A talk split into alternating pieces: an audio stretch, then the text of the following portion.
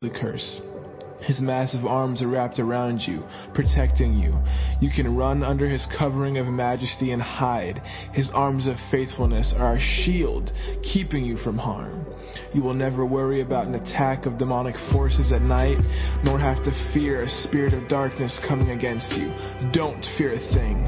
Whether by day or by night, demonic danger will not trouble you, nor will the powers of evil be launched against you. Even in a time of disaster with thousands and thousands Thousands being killed, you will remain unscathed and unharmed.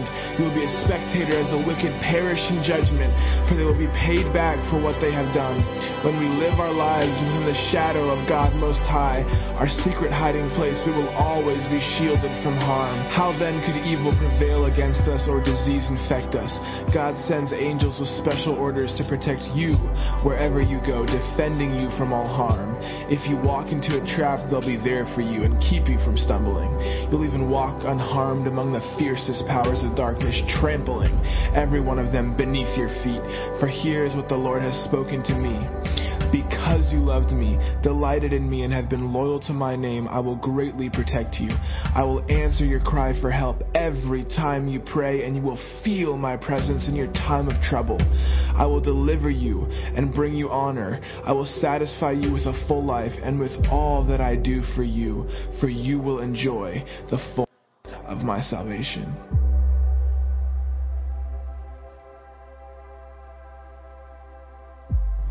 When you abide under the shadow of Shaddai, you are hidden in the strength of God Most High. He's the hope that holds me and the stronghold to shelter me, the only God for me and my great confidence.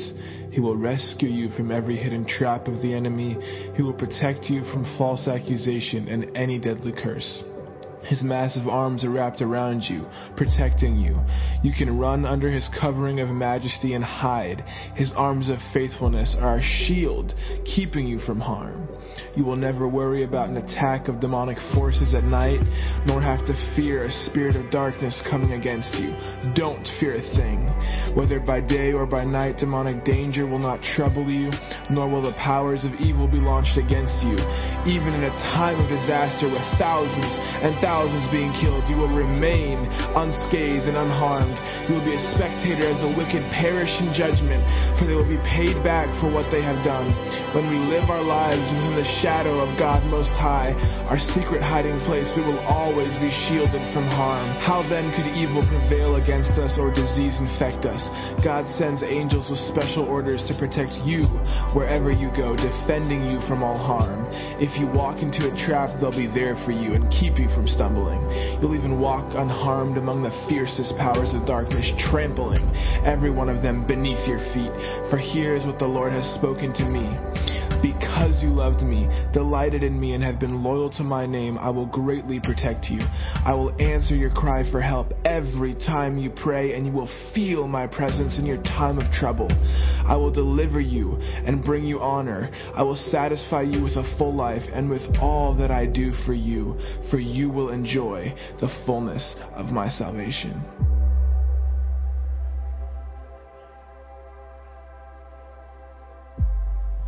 When you abide under the shadow of Shaddai, you are hidden in the strength of God Most High.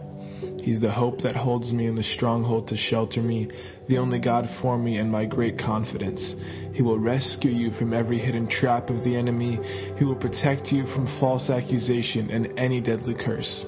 His massive arms are wrapped around you, protecting you. You can run under his covering of majesty and hide.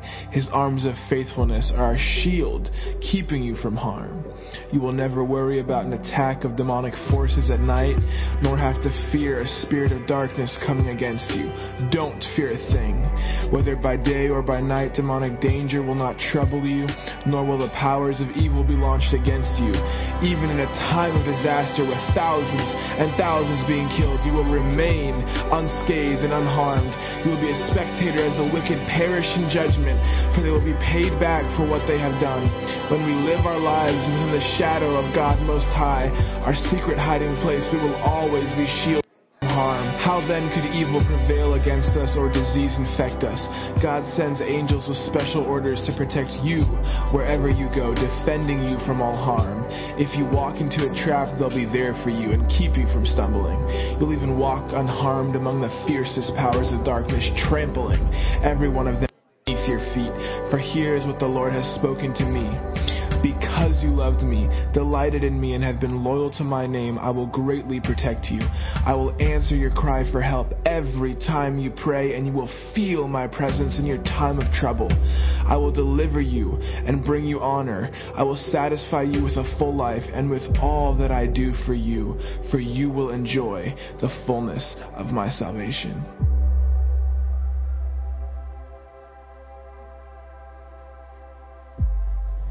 When you abide under the shadow of Shaddai, you are hidden in the strength of God Most High. He's the hope that holds me and the stronghold to shelter me, the only God for me and my great confidence. He will rescue you from every hidden trap of the enemy. He will protect you from false accusation and any deadly curse. His massive arms are wrapped around you, protecting you. You can run under his covering of majesty and hide. His arms of faithfulness are a shield, keeping you from harm. You will never worry about an attack of demonic forces at night, nor have to fear a spirit of darkness coming against you. Don't fear a thing. Whether by day or by night, demonic danger will not trouble you, nor will the powers of evil be launched against you.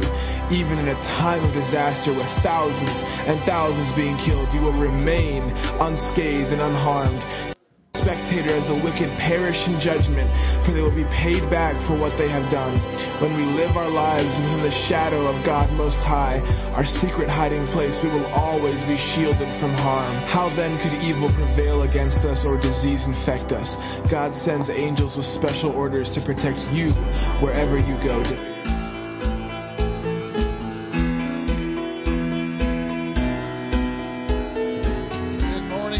We're so glad that you're here this morning. It's going to be a great day in the Lord, and we're thankful that you're here, and we're thankful that God's presence is here. Heavenly Father, we just give you thanks and praise. We give you, we give you the highest praise this morning, and Lord, we thank you for filling this place with your goodness and your glory. We just bless your name forever and ever in Jesus' name. Amen. Let's worship the Lord. Let's again. Stand together this morning. Are you ready to worship? Hallelujah. Water you turn into wine. Open the eyes of the blind.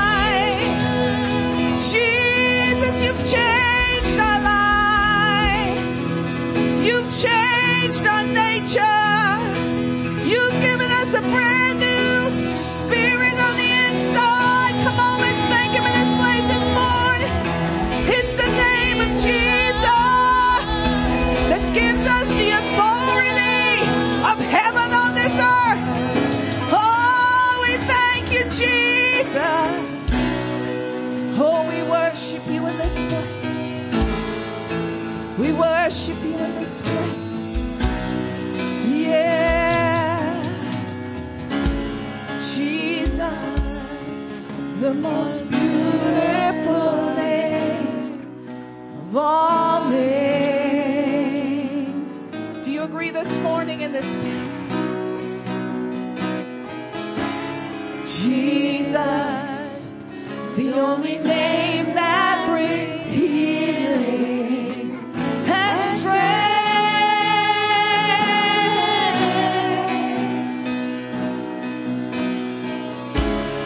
When I speak your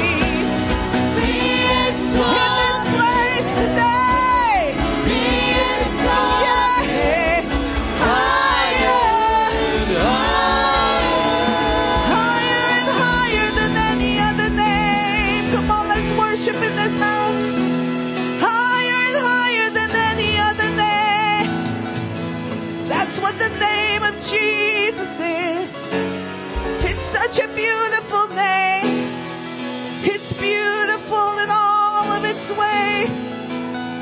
Oh God, you gave us the perfect plan.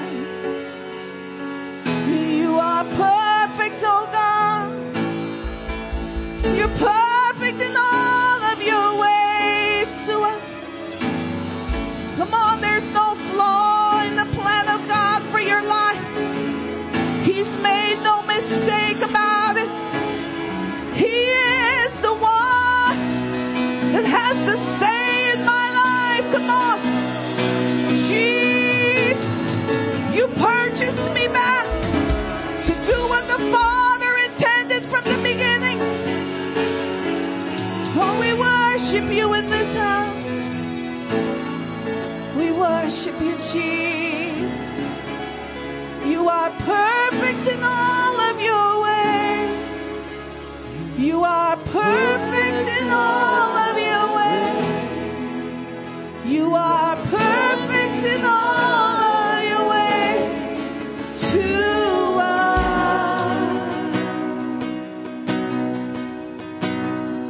Love so undeniable. Have your love in our lives.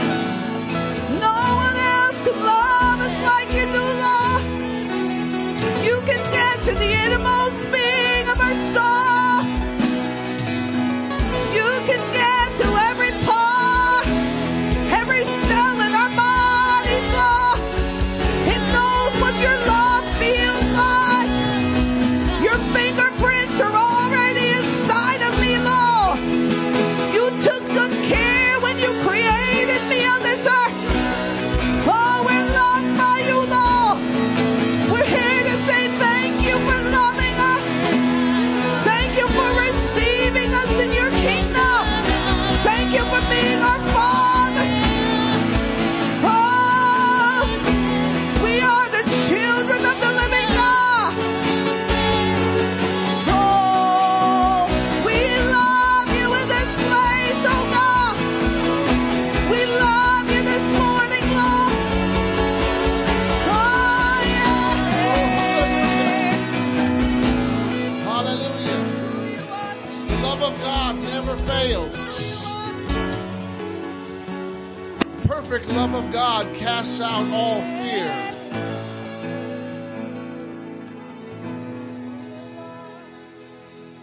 It covers our sins.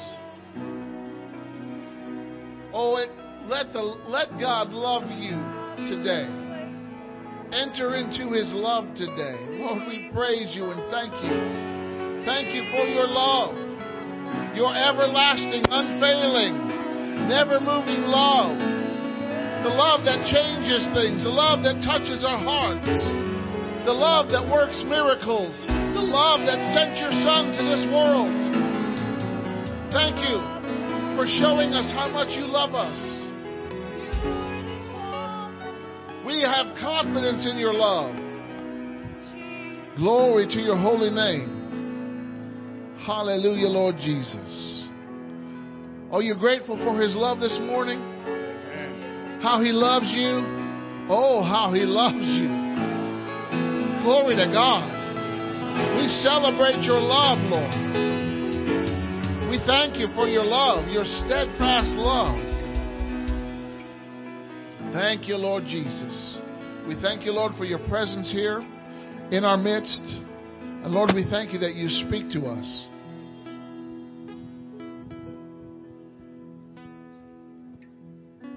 Siento que ella ne atocona.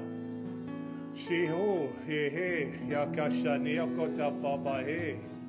Ah ne akashania ko. Ah ne he ki ashania ko ne akaha ti asha mama he yaho ti atashaha. It is my desire to take you higher. I've blessed you with every spiritual blessing in heavenly places in Christ. I've seated you with me by my side. Come up higher. Come up to where I am. Stretch yourself. Lift up your hands. Enter into my presence, says the Lord. Amen. Aren't you glad that we can enter into His presence? Yes. He said that we can come boldly before the throne of grace. And when you need mercy, you can find it there. You can find grace there. Amen. Hallelujah. You may be seated. Thank you, Signature Worship Team. Don't they do an amazing job? We're so glad that you're here this morning. And if you're visiting, we just want to welcome you. And if you're watching, we welcome you as well. Praise the Lord. Hallelujah. Well, you know, we're a word church, right? Amen. And we like to speak the word because there's power. Jesus gave us His authority to speak His word. And when we speak His word, we have His results. Amen. So let's make our confession uh, based on faith. Jesus, Jesus is our Lord and Master, and, and we are always learning about Him, His ways and His kingdom. He willingly and faithfully come to Jesus to find rest for our souls. The Lord's yoke is easy, and His burden is light. We, we do his, his will because it is our delight. His gentleness and humility give us peace, peace and security. We choose to dwell in the shelter of the Most High, and we remain secure and at rest in the Almighty's shadow. He alone is our refuge, our fortress, our God in whom we trust. The Lord has rescued our life from death. He bountifully blesses us and is always good to us. Therefore, we rest in him.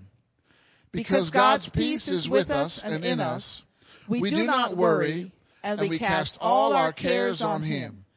We are confident in Christ and enter into his divine rest by faith. The Lord freely offers his rest to all of us, and we receive it because we believe it. God's rest refreshes our souls. We are God's people, and there remains a Sabbath rest for us today. At Victory, our vision is to reach out beyond our walls with the message of salvation, hope, and inheritance, to proclaim the uncompromising Word of God, to build a strong body of believers, and to encourage relationships in a loving atmosphere. We activate God's Word to go into all the world and preach the gospel to every creature. At Victory Christian Fellowship, we are inheriting God's promises and experiencing their benefits. Amen. Amen. Good morning, B C F. All righty. So, as some of you know, um, when I do announcements, I share something that I've learned every week.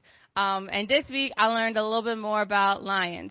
So, there's that scripture that says, the wicked run when no one's chasing them, but the righteous are bold as lions. And so I was wondering, I was, I know a little bit about lions, you know, that they're the king of the jungle, but I didn't really know, like, why too much, because um, if you got, in a, if tigers and lions ever got in, like, a one-on-one fight, the lion would lose. I was like, yeah. They're not as strong, like they are very strong obviously, but like compared to some of the other animals in the kingdom, they're not like, you know, on top, so to speak. Um, so I discovered what makes them like the king of the jungle is two things. It's one, their fearlessness, and two, it's the fact that they are always in groups. So that is their ability to like take down elephants, while um, like tigers and stuff like can't beat them because tigers, panthers, all of those other big cats are like lone loners, so they're all by themselves, right? Because a tiger's ability to fight on like its hind legs, it would totally take out the lion. But lions are never by themselves; they are always in some sort of group and some sort of pack. The only competitors that they have are the hyenas. And that is because they are competing for the same resources, and hyenas are also in groups as well. Um, so when they, if you have groups on groups in the animal kingdom, it's like fifty-fifty on who wins.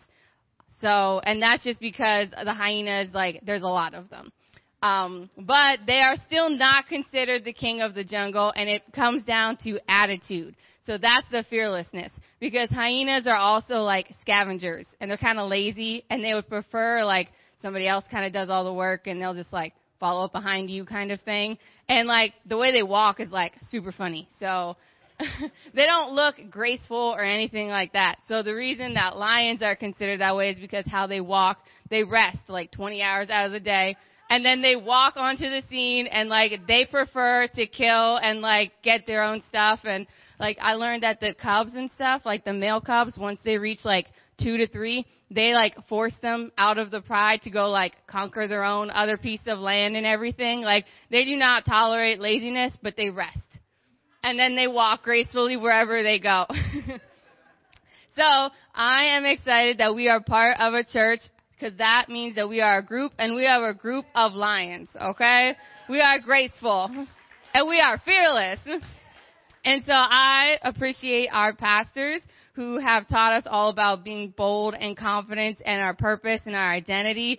So October is Pastor Appreciation Month, and so we celebrate all of our pastors, our youth pastors, and our senior pastors. But appreciation goes beyond just October, so we want to appreciate them all the, throughout the year. And to help celebrate that, we want to send them on a vacation to somewhere in the Caribbean for them to relax and enjoy and rest like the kings and priests that we are. Because they are celebrating twenty years of being pastors at V C F and twenty-five years together.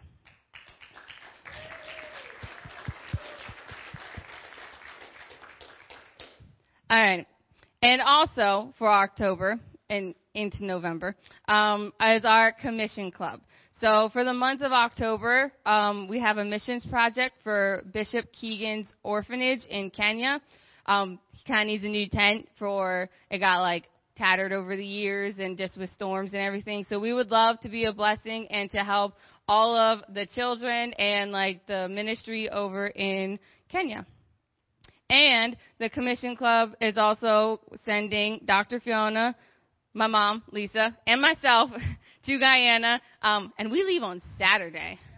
I was shocked. I was like, this was a fast thing, and I was like, it's coming up quick. So we leave this Saturday for Guyana, and we are excited to be a blessing to bless the children home. All right.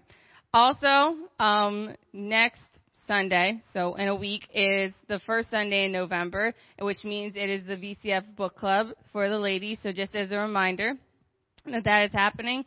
And then also coming up soon is November eighth, which is voting. So this is just a reminder um, to exercise your right to vote. We have like booklets so you can look at the candidates and see their different views. But I'm so glad to live in the United States and where we have our Constitution. So I'm voting. And I encourage everyone to do the same. All right. This week, then, we have Tuesday on the afternoon, we have This Generation, which is our youth program reaching out into Palmyra Middle School. And I love, like, their slogan. It's you and it's now. So we are doing it now, and it is everybody involved, all hands on deck. Also on Tuesday, Tuesday evening is then youth group, and that is from six to eight p.m., That's our Air Force, New Generation Air Force, and as you can see, we always have, like, products to sell because, you know, we want, there's so many things that we want to do, but, you know, you kind of need money sometimes to fund them, so. And then Wednesday is Wednesday Night Refreshing, and that is at six thirty, and I love coming to church on Wednesdays. It is refreshing. It's just, like, a joy that comes up and, like, a fountain of overflowing. And then Thursdays is um, in the afternoon is Bible Adventure, and that is similar to the youth program, except it's specifically targeted towards like elementary school. So that is grades three to five. And if you are interested in helping and volunteering with any of our programs, you can talk with Pastor Nadine or uh, Miss Chris Frencheck. And I want to tell you one more thing that I learned. Okay. Um, uh, we had our men's conference over the past weekend, and one of the products back there says burn the ships. And I honestly, I never understood that phrase because I was like, what a waste of time and material and resources to burn something because that takes a long time to build. And I know there's a song out there about it, and I never liked the song because I didn't understand it.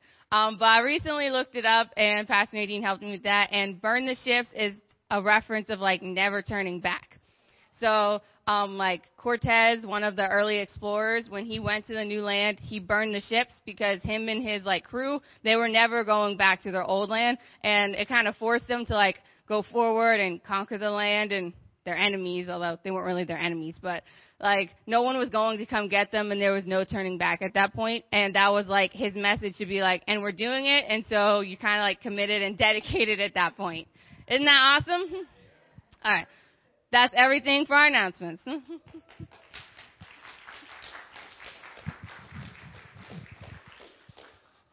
Amen. Hallelujah.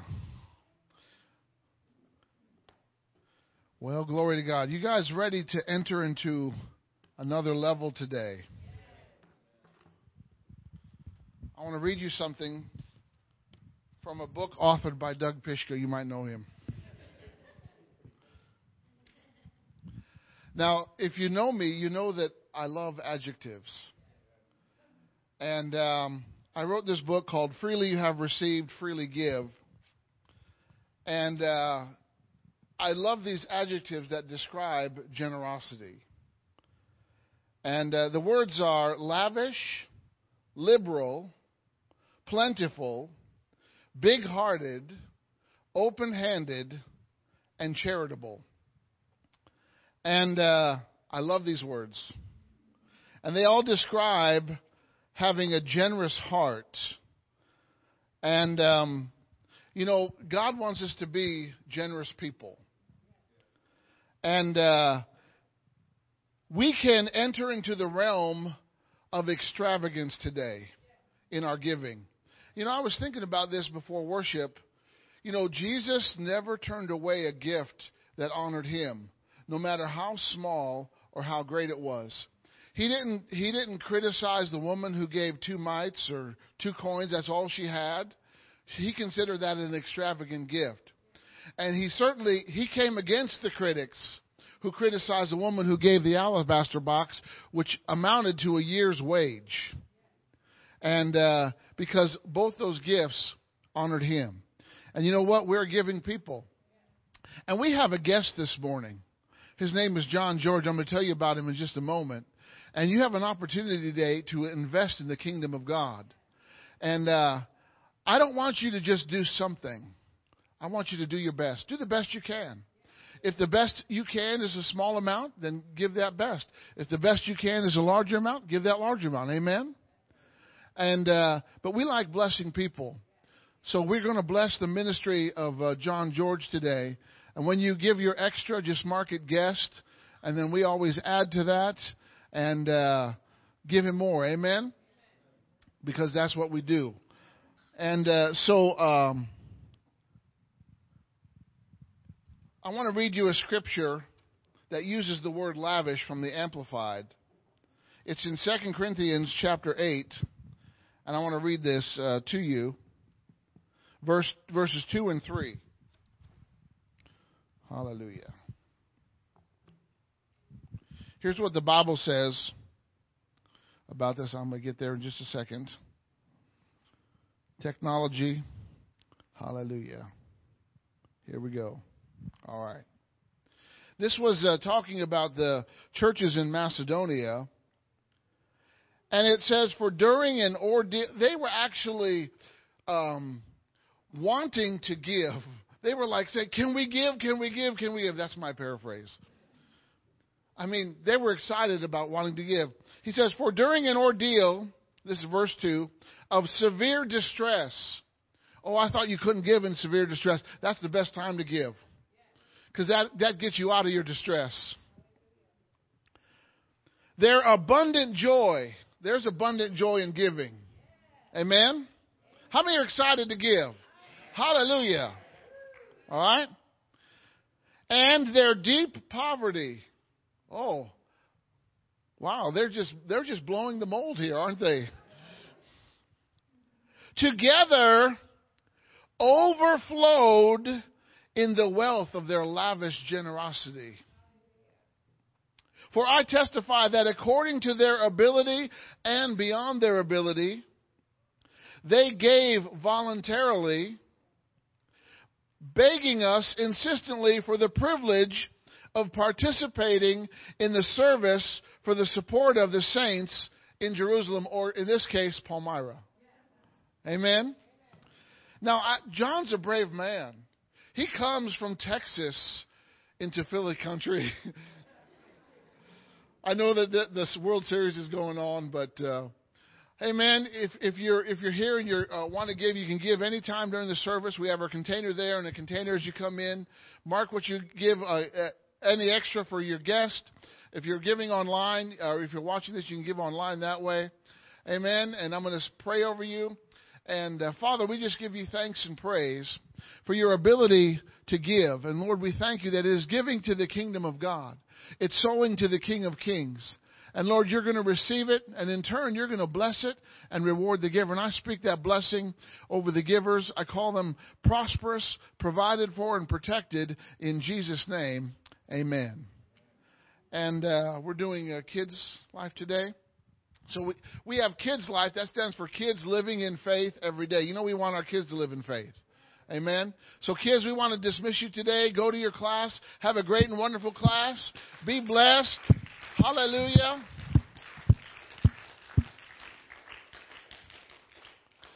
We're going to have to work on our cheers, sending them out. I want kids to know that church is exciting and fun. Amen. Well, I'll tell you what. Today is a very power-packed day. And uh, we are so blessed and so honored to have uh, Pastor John George here with us.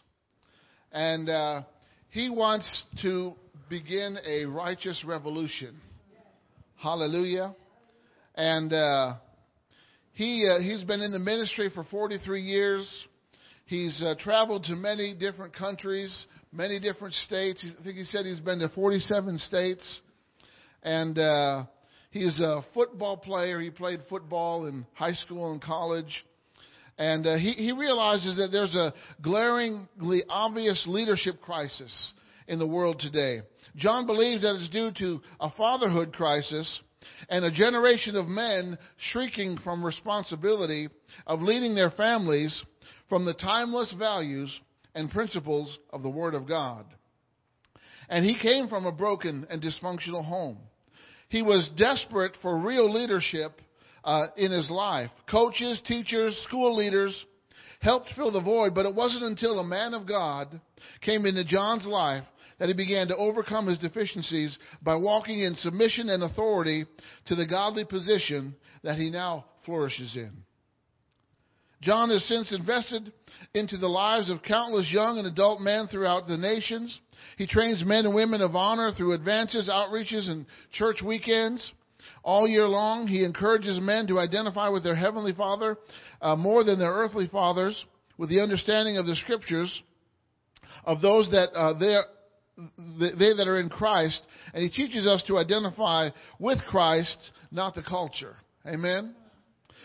And... Uh, He enjoyed some of the finest uh, high school and college coach, coaching and godly leadership. Uh, he's been married to his uh, wife, Darlene, for many years, and they have uh, two adult grown children. And we're so glad that he's here with us today. And, man, I want you to give a warm V C F welcome for Brother John George as he comes and ministers the Word. Thank you. Thank you. Good morning. Hallelujah. We had a good time. I, I like learning about lions. I, uh, you know, we are sheep. Jesus called us that, but he said, we are bold as lions. And uh, regarding the shirt back there that says, burn the ships, let me tell you a little bit about that. Uh, it was the year fifteen nineteen. Anybody remember that at all? Anybody remember? fifteen nineteen, Hernando Cortez left. He was he was a Spaniard, uh, one of the great explorers that we.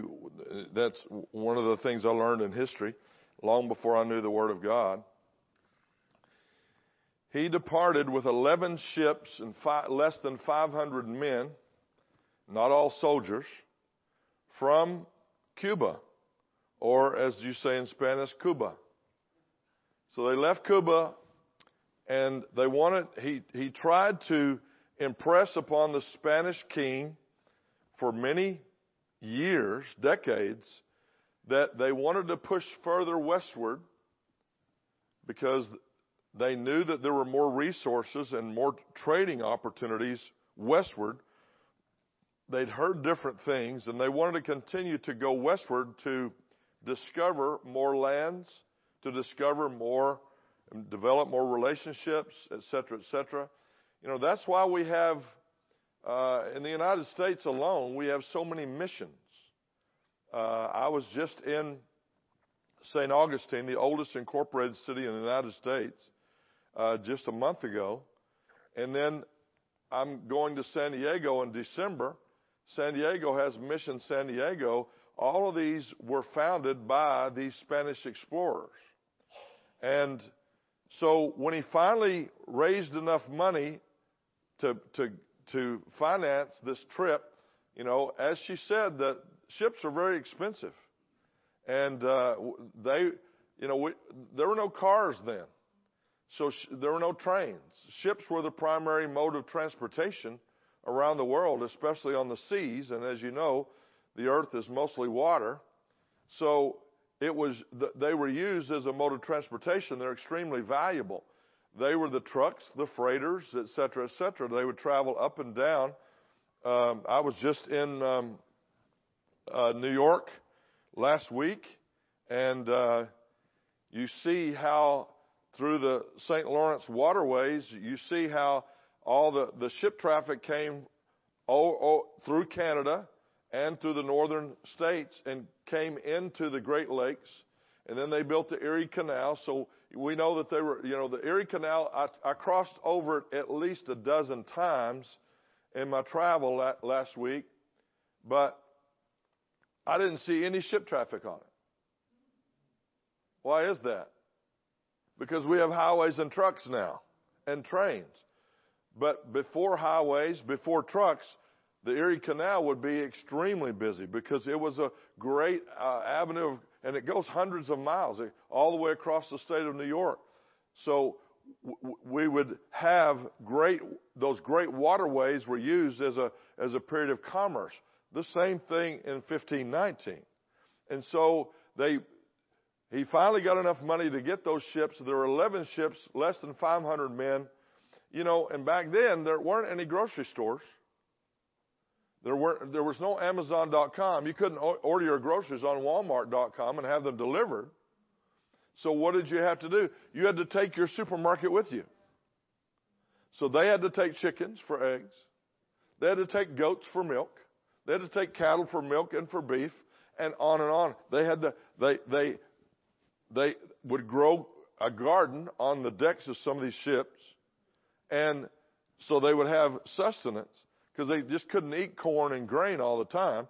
They had to have greens, et cetera, et cetera, because when those ships would uh, go, they don't go very fast, especially back then, because they were relegated by the wind. So Cortez finally landed across the Gulf of Mexico at what we know today as Veracruz, which is in eastern Mexico. And it's a, Veracruz, if you look on a map, Veracruz has a tremendous bay and and a, and a and a safe harbor, and so they landed there, and the Indians were friendly, and they traded with the Indians, and they fellowshiped with the Indians, et cetera, et cetera. But all along there on the coast where it's mountainous, they could see fires up in the hills above the harbor, and they would ask these Indians, and they would translate, they would ask them, what is going on up there? They said, oh, those those are the Aztecs. They didn't call them that then, but we know them as Aztecs. And the Aztecs killed off, because they were pagan, the Aztecs killed off all the other Indians in Mexico, and that's why you have the Mayans in southern Mexico into Central America, and then you have the Incans. All of these were great, great kingdoms, Indian kingdoms and native kingdoms. But the Aztecs were in Mexico, and they hated all the others, and they would kill them off. But this is a surviving group at Veracruz, because they were friendly. But the Aztecs, who governed all of Mexico, wanted no intruders to come to their nation, to their lands. And so they began to gather. And Cortez and his, and his men were outnumbered, listen to this, five hundred to one. Insurmountable odds. They had six cannon. They pulled the cannon off the ships, because that they they were not they were not uh, these were not military ships. These were trading ships. Military ships have, you know, dozens of cannon on each ship, but because these guys were traders, they weren't trying to, you know, overwhelm, et cetera, et cetera. The only reason they had cannon is to is to keep pirates at bay. So what happened is they figured out very quickly that these Aztecs are mounting an invasion against them, and they're going to be murdered right there on the beach if they didn't do something. So one night, after a few weeks, Cortez gathered his officers and his leaders, and he said, I want you, I want you to take two men out to your ship. Each ship had a captain. I want you to take two men out to your ship in the rowboats, and I want you to remove everything off the ships of value and bring them to shore. It took all night. And then what do we do? Burn the ships. There will be no retreat. Now, what did that do? That emboldened his men and his soldiers. That emboldened them. We're not going back. There's no retreat. We're advancing forward. But what did it also say to the Aztecs in the mountains? Number one, this man is crazy. Number two, we're in for it. They're coming against us, and they're not backing down. You see, their sheer numbers would overwhelm most people. Do you understand that's what's going on today in our society? The church is outnumbered. The culture is outnumbering the church. There are more people sitting home at Saint Mattress this morning than at Victory Christian Fellowship. Come on, far more. There are more people in the ball fields around America this morning, which troubles me. Everywhere I go, every week, I, I drive on these freeways or these side roads or whatever, getting to a church, and I see these full parking lots, and I'm thinking, wow, what's going on there? And I'll get up past the trees and see that it's soccer fields or baseball fields. And those, those parents think in some way, some measure, that their child is going to get the big contract, or they're going to become a pro earlier, or they're going to become, get a college scholarship, or they're going to start on the varsity. Here's the problem with that mentality. Only two percent of any level of sporting activity, any sport, only two percent graduates to the next level. Only two percent of those go to the next level. And two percent is generous. It's actually less than that. two percent only get to the next level. You, under, you understand, there are thirty-two teams in the National Football League. Their roster is fifty-three maximum. Then they have about fifteen on the practice squad that they can pull from. And that's it.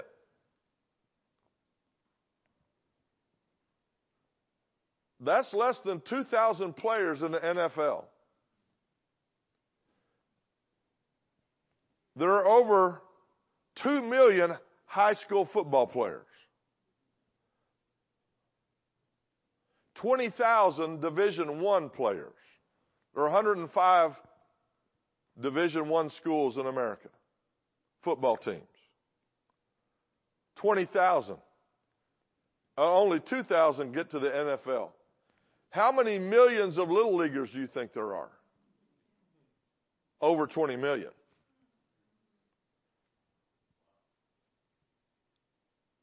So only two percent graduate to the next level. But one hundred percent of all of those children, boys and girls and parents that are checking God off their list, one hundred percent of those are going to stand before the judgment seat of Christ. It's more important to get your kids in church than it is at the ball field. Come on, somebody. We need to burn the ships. It took Cortez and his men three months to get to what we know as Mexico City. It was an Indian name back then that is about this long with only three vowels. It, it, I, there's no way I could pronounce it. And I've been all over Mexico, and I know I know all the history, et cetera, et cetera. But I mean, there's some stuff I don't know, but I, I know the bulk. I've been over fifty times to Mexico, so I know I know a whole lot of, of about Mexico and Central and South America. But what had to be done is they went as friendly. That's why they only had six cannon and eleven ships. They went as friendly. They're traders. They're not. They're not invaders. But because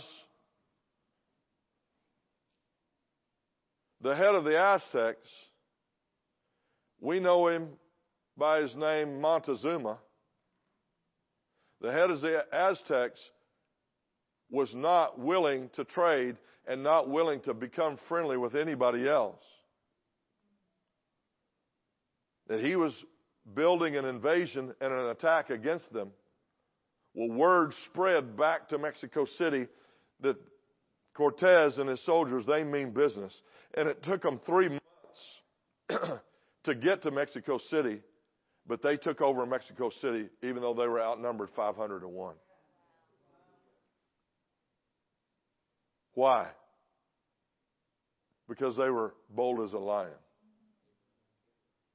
And they stuck together, even though they were severely outnumbered. So that's what that shirt, Burn the Ships, is about. It's something that I taught many, many years ago, and then we just created those uh, those T-shirts just a few years ago. If we don't have your size, you can order them online, and you can uh, find uh, information more about that. Uh, turn in your Bible, if you would, to Romans chapter eight, and I'm going to give you a minute to get there. But I, I found something on the internet I think I think would uh, help you. Uh, how many of you are cat people? Okay, God bless you. How many of you are dog people? That's the majority. How many of you are cat and dog people? That's that's a problem because the Bible says a double-minded man's unstable in all his ways. But I, I found this on the internet and, and printed it out. And since it's on the internet, it has to be true, right? So it says how to wash a cat. You know, as you know, cats don't like. You know, I, I see videos all the time of of, of uh, lions waiting for prey, but the prey will go out into the water, and the lions won't go out there because they hate water. Now, tigers will go after something in the water, but not lions. Um, but number one, it says, put both lids of the toilet up and add an eighth of a cup of pet shampoo into the water and in the bowl. Number two, pick up the cat and s- soothe him while you're carrying him towards the restroom. Number three, in one smooth motion, put the cat in the toilet, close the lid. You may have to sit or stand on the lid. Number four, at this point, this is my favorite, the cat will self-agitate, create ample suds, never mind the noises that come from the toilet, because the cat is actually enjoying this. Number five, flush the toilet two or three times. This provides a power wash and rinse. Number six, have someone open the front door of your home. Be sure that there are no people between the bathroom and the front door. Number seven, stand well back, lift the toilet seat as fast as you can, move out of the way.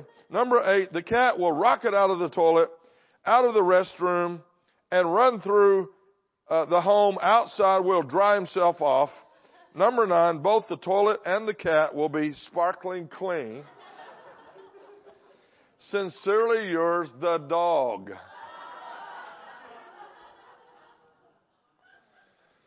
So those of you who have both, you know what your dog is thinking. Okay. There's no way that I have time to communicate everything I'd like to. Our newest series is back there on the table. It's called Formidable Faith for the Last Days. The Lord gave me this message in twenty twenty because of the level of fear in the church in twenty twenty. And we have to understand something about what's taking place in our country and our world. COVID nineteen is nothing compared to what's coming. And what will the church do? How will the church operate? How will the church function? We can't handle, the, regarding the church, we can't handle another twenty twenty debacle. We're talking about a man-made virus that was weaponized primarily against the United States of America, which affected the whole world, but it was weaponized against the United States. The Lord woke me up on February thirteenth, twenty twenty. I was not thinking about COVID. There wasn't a COVID death until the end of March. I was thinking about, oh my gosh, I don't have anything for my wife on Valentine's Day yet. That's what I was thinking.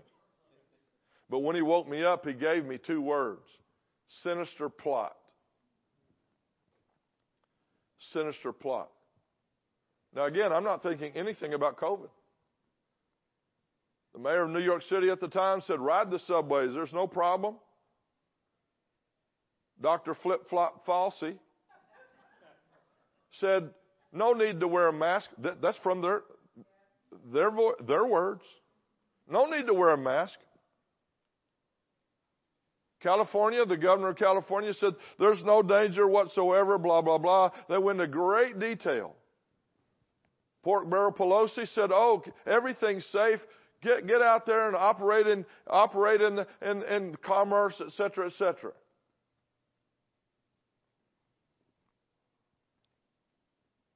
So I wasn't thinking COVID. So Lord, what is this sinister plot about? Is it against me? Is it coming against my marriage, my family, our ministry? And he laid it out for me. By March first, he laid it all out. He gave me scripture for it. In Corinthians, it says, the familiar verse to us, that we being not ignorant of Satan's devices. That's the scripture he gave me. I believe it's First Corinthians two nine. I, I, I could be wrong, but it, it's, it's right there somewhere. I looked up that scripture in my Greek dictionary, and I found the word sinister. You know, everything the devil does is sinister. It's evil. It's a plot. The devil is not your friend. Thank you for enthusiasm. I said, the devil is not your friend. He's on the, he's on the attack. He wouldn't be a good devil if he didn't steal and kill and destroy. But that's all he does. That's all he's about. That's all he wants to do. And yet, we have many, even in the church, that play right into his hand. How does that work? Well, what about Halloween right now? How many Christians are celebrating Halloween? I mean celebrating Halloween, decorating for Halloween, thinking that it's okay, watching scary movies all the time. You're playing right into the devil's sinister plot against your home. You're building fear into the life of your children. You wonder why your kids have nightmares? Come on. Hello. You're introducing fear through all these. And, you know, we used to just have a month of these movies. Now we have daily and weekly series about zombies, Walking Dead. Come on. It's bizarre. I know all about fear. My my mom took my brother and I, for the first time that I remember, we went to a drive-in theater. We did not have a car. It was about a quarter mile from our projects. And our mom, because we didn't have much money, she had us pop popcorn. My brother and I learned how to pop popcorn in this big Uh, uh, th- this big container. Uh, it was a pressure cooker, with, w- w- and we wouldn't put the lid on it to pop the popcorn because it was a thick aluminum pressure cooker. So we learned to pop the popcorn, and we filled up a grocery bag with popcorn, greasy popcorn. And, you know, back then you used Crisco or, you know, butter or something like that, or both. You know, neither one of them were healthy for your veins. But anyway, then We mixed Kool-Aid, took it in a thermos. We had some lawn chairs, and so we had three lawn chairs, and we hiked up there a quarter of a mile, and we get in line behind all the cars, and cars would move up, and then we'd move up. Cars would move up, and then we'd move up. We're holding our lawn chairs. We're carrying our, our popcorn and our thermos of Kool-Aid, and a teenager is there at the gate. Anybody remember uh, uh, uh, outdoor movie theaters? Anybody remember drive-in theaters? There, there's a few making a comeback, but for the most part, you know, they're they're in museums. So a teenager's running the booth up there, and they said, "Where's your car? We don't have a car." He said, "Well, it's three dollars a car, and since you don't have a car, I'm not going to charge you the three dollars, so just go on in." So we saw this movie for free.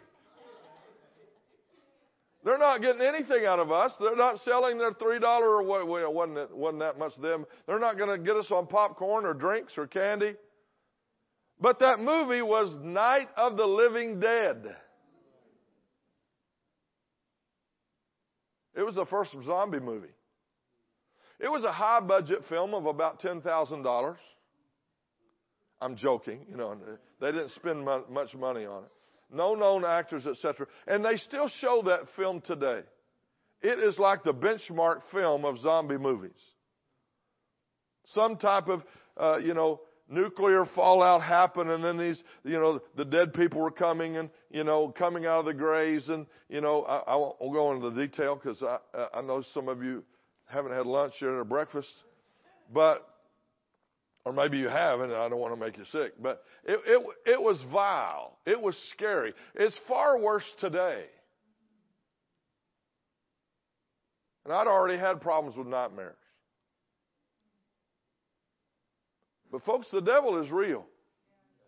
He's a thief, and he comes to steal and to kill, not or, and to kill and to destroy. And we've got to stand up to him. So what is formidable faith? It's Bible faith. What does formidable mean? Powerful, tough, strong, and intimidating.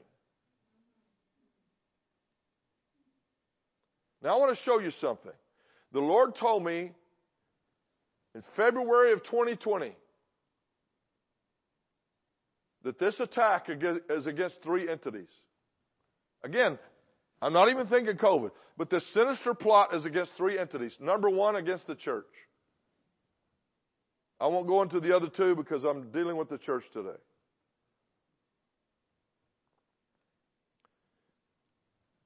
This is worth writing down. On March first, twenty twenty, there were two hundred fifty-six thousand evangelical churches in the United States of America. two hundred fifty-six thousand churches. March first, twenty twenty-two, there were one hundred fifty-five thousand. We lost one hundred one thousand churches in two years. That's never happened in history, ladies and gentlemen. Never in history. I had people, when I put up those three things in social media, I even had pastors poo-poo me. You're, you're wrong. No way this could be true. This is not a sinister plot against the church. I know what the Lord told me. And one hundred one thousand churches were lost in America in two years. We've never had that happen by far in, in all of history. Just think if there's just ten people in one hundred one thousand churches. The church ran scared. Many are still running scared. Hello? And I'm not talking the church being the pastor, although that's part of it, but the people. They weren't scared to go to Walmart, the supermarket. Weren't scared to go to work. Hello?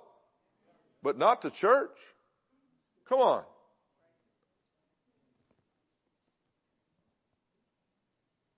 It was bizarre.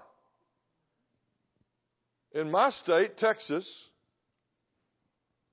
our governor and our attorney general sent out emails and communiques to each church st- telling us that the church is essential in Texas and the shutdown order will, will not be for churches. You do not have to close. We did not close, and we were the only church in a town of twenty thousand that has seventy-six churches. We were the only one that did not shut down. Many of them have still not reopened, and many of them will not open again.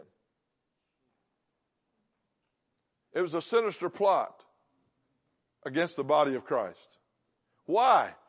Why? Because the devil hates churches. And the government wanted to shut, and the devil himself wanted to shut the church down to shut the church up. Why? Because we were the last voice of spiritual authority in the earth. Think about it. That's why the devil, men, is attacking homes, marriages. That's why he's attacking men. That's why he's demasculinizing our boys. And if you don't realize that's happening, what cave have you been living in the last ten years? It's happening right before our very eyes. And we, the church, must rise up and stop the stupidity. And it's not going to happen by being passive. We need to be men. Come on, somebody. We need to realize where we are and what, what's going on in this day. And we have to develop Bible faith, which is formidable faith. Those are the words that God gave me. Amen? Somebody over here like to have this at all? There you are. We love you at the back, but we don't give anything to the cheap seats. This is our second newest series called The Language of Faith. You need to learn the language of faith. What is the language of faith? It's Bible faith. You need to develop your vernacular about faith. In any field, if you're in the medical field, if you're in the construction field, if you're in the clerical field, if if if, if, if you're in aviation, if you're in if if you're in government, whatever field, if you're in dental work or whatever, whatever you're in, there's a vernacular you must learn to become successful. You know, I've flown right seat. I told the guys I've flown right seat. Uh, uh, and, and lots of different aircraft over the years, from from old de Havilland float planes to uh, Citation jets, Cessna Cit- Citation jets. You put on the headphones and you learn the vernacular. You learn the vernacular very quickly. You can't get on the radio and say, breaker, breaker, whatnot. Hey, good buddy. They're not going to let you take off. Right? The last thing you want to hear in surgery or in the dental chair is, hey, uh, uh, nurse, can you give me that whatchamacallit that goes on the thingamajig? Right? So there's a vernacular in every area. Right? If you're going to be successful, if you work as a teller, you work in banking, if you're going to be successful in any field, you've got to learn the vernacular of that field. Even if you stay in the same field and change companies, you've got to learn a different vernacular. Come on, somebody. I'm meeting my oldest grandson tomorrow in, in Baltimore, where I flew in. And uh, he is an air traffic controller at Dover Air Force Base in Delaware. So he and I, we talk aviation vernacular. And he's, you know, I, I knew a lot more before before he did, but now he is highly skilled and highly developed. And he knows all the, he knows every bit of it. He's, he, he, he is the youngest, the youngest in the Air Force to pass the test that he's passed. And he's highly skilled. He's highly developed in it. As a teenager, he worked as a director and producer at a television station. That meant that he's got headphones on, and he's hearing constant communications from camera people, from producers, et cetera, et cetera, and he's adjusting and doing different things. He's the one that, that, that uses the fader to turn the lights up, the lights down, the camera's on, the camera's off, et cetera, et cetera. He's the one switching the camera from this camera view to that camera view. He's constantly getting this information. So that's why he's so good at air traffic control, because he, he was skilled and developed at that. He's also a great chef. He worked at one of his first jobs, he worked in a, in a, in a uh, supermarket that had a deli and had a grill, and he, he would, he would create all kinds of things at once. And, you know, if you're one of those, one of the, you know, it, that was a cook, but it be, he became a chef. But you, you have to take all these orders and have all these dozens of orders at one time. You have to be really organized in all these different things. It sounds like a grandma at Thanksgiving. But there's a vernacular.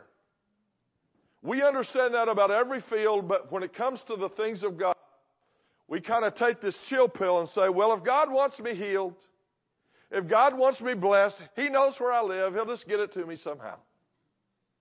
That's like saying your banker who has access to the, your accounts, when he sees them go low, he's just going to automatically fill them up. Ain't going to happen. So you got to learn the vernacular of faith. Well, is that King James vernacular? Is it N I V vernacular? It's Bible vernacular. It's Jesus talk. Jesus didn't talk fear. Jesus never said, man, that scares the phooey out of me. Jesus never said, yeah, boys, that's the worst storm I've ever seen. What we going to do? Huh? He didn't talk like that, did he? Why are you talking like that? Jesus never said when the disciples came with all these problems, I, I, I just don't know what we're going to do. Why do we talk like that? Hello? It got quiet. Got, Victory Presbyterian got quiet. Folks, this is a common problem. And this is how the church gets defeated. This is why people are dying prematurely in our churches. This is why people aren't getting their prayers answered. This is why people quit the faith.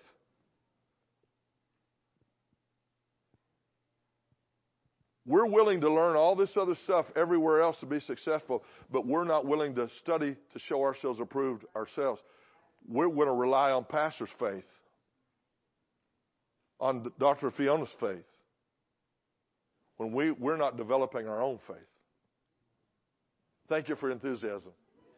Anybody over here like to have this? All right, ma'am, right there. I won't throw it at you. Have you found Romans eight yet? I've been waiting for you. What I want to talk to you about today is the single most vital aspect of the new birth. The single most spiritual thing you could ever do in your life is to get born again. That's the greatest miracle in history, the born again experience. That you can believe in your heart that God raised Jesus from the dead and confess with your mouth the Lord Jesus and go to heaven. That's the single most miraculous thing you could ever do. That's the most spiritual thing you could ever have that could ever happen in your life. That's the greatest miracle. That you go from death to life. That you go from the, from the law of sin and death to the law of the Spirit of life in Christ Jesus. That's the single most greatest thing that could ever happen in your life. But what do we do between the born again experience and heaven? What do we do? Why are so many defeated? Why are so many depressed? Why are so many on drugs and alcohol? Why, why do we have so much chaos going on? Listen to me carefully. We're under assault. We're under attack. It's not just our men. It's our, the whole, our whole way of life as believers. The world hates us, and they stir every believer, and they stir everybody with the same in the same pot. They think people like us who are tongue talkers and are Bible believers are like Jim Jones of, of Jonestown, Guyana. They really do. Why? Because that's the, that's the picture that the devil paints. But we're not those people. We're Bible people. We're believers. We're living it the right way. What do we have to be ashamed of? Why are we so intimidated, fearful? We need to rise up and be the church again. We need to have a voice in our community. We need to have a voice in our nation. We need to have a voice over politi- po- political issues. We're Americans. Come on. We don't have a democracy. Democracies have a short shelf life. Again, history was one of my minors in college. I studied all the empires. This is not a democracy. This is a representative constitutional republic. Democracies have a really short shelf life because it ends up with mob rule, and that's what they're trying to do right now. It's wrong that, that a man attacked Nancy Pelosi's husband in California this week. But they already blamed, within hours, they already blamed people that are conservative. The president says, stop the vitriol. Wait a minute. Your leaders said they they should people should attack at restaurants and in public anybody that believes differently than them. And what did they do?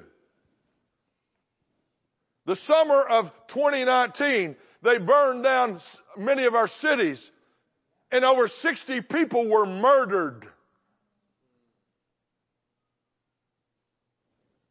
Those weren't conservatives that were running through the streets. Portland is still being burned every night. Seattle is still being burned every night. Come on, somebody. I travel and I see this stuff everywhere. I was in Minneapolis just a few weeks ago. You, the, all this, the downtown, which was beautiful before, is now still boarded up, half of downtown. It's not because husbands and fathers and mothers and children are down there that believe in conservative values are down there tearing up downtown Minneapolis. It's not that. It's the woke. It's the radical left. This is not a political rally today. This is a Christian rally. But let me tell you, I'm John George and I approve this message. We have to stand up. My senators know me. Your senators should know you. My representative knows me. My congressman knows me. My state reps know me. They know me through email and they know me through my face. Some of them even know my name. And I've, not, I've that's been that way for many, many years. I've prayed for every president since Jimmy Carter, and evidently I didn't pray hard enough for him.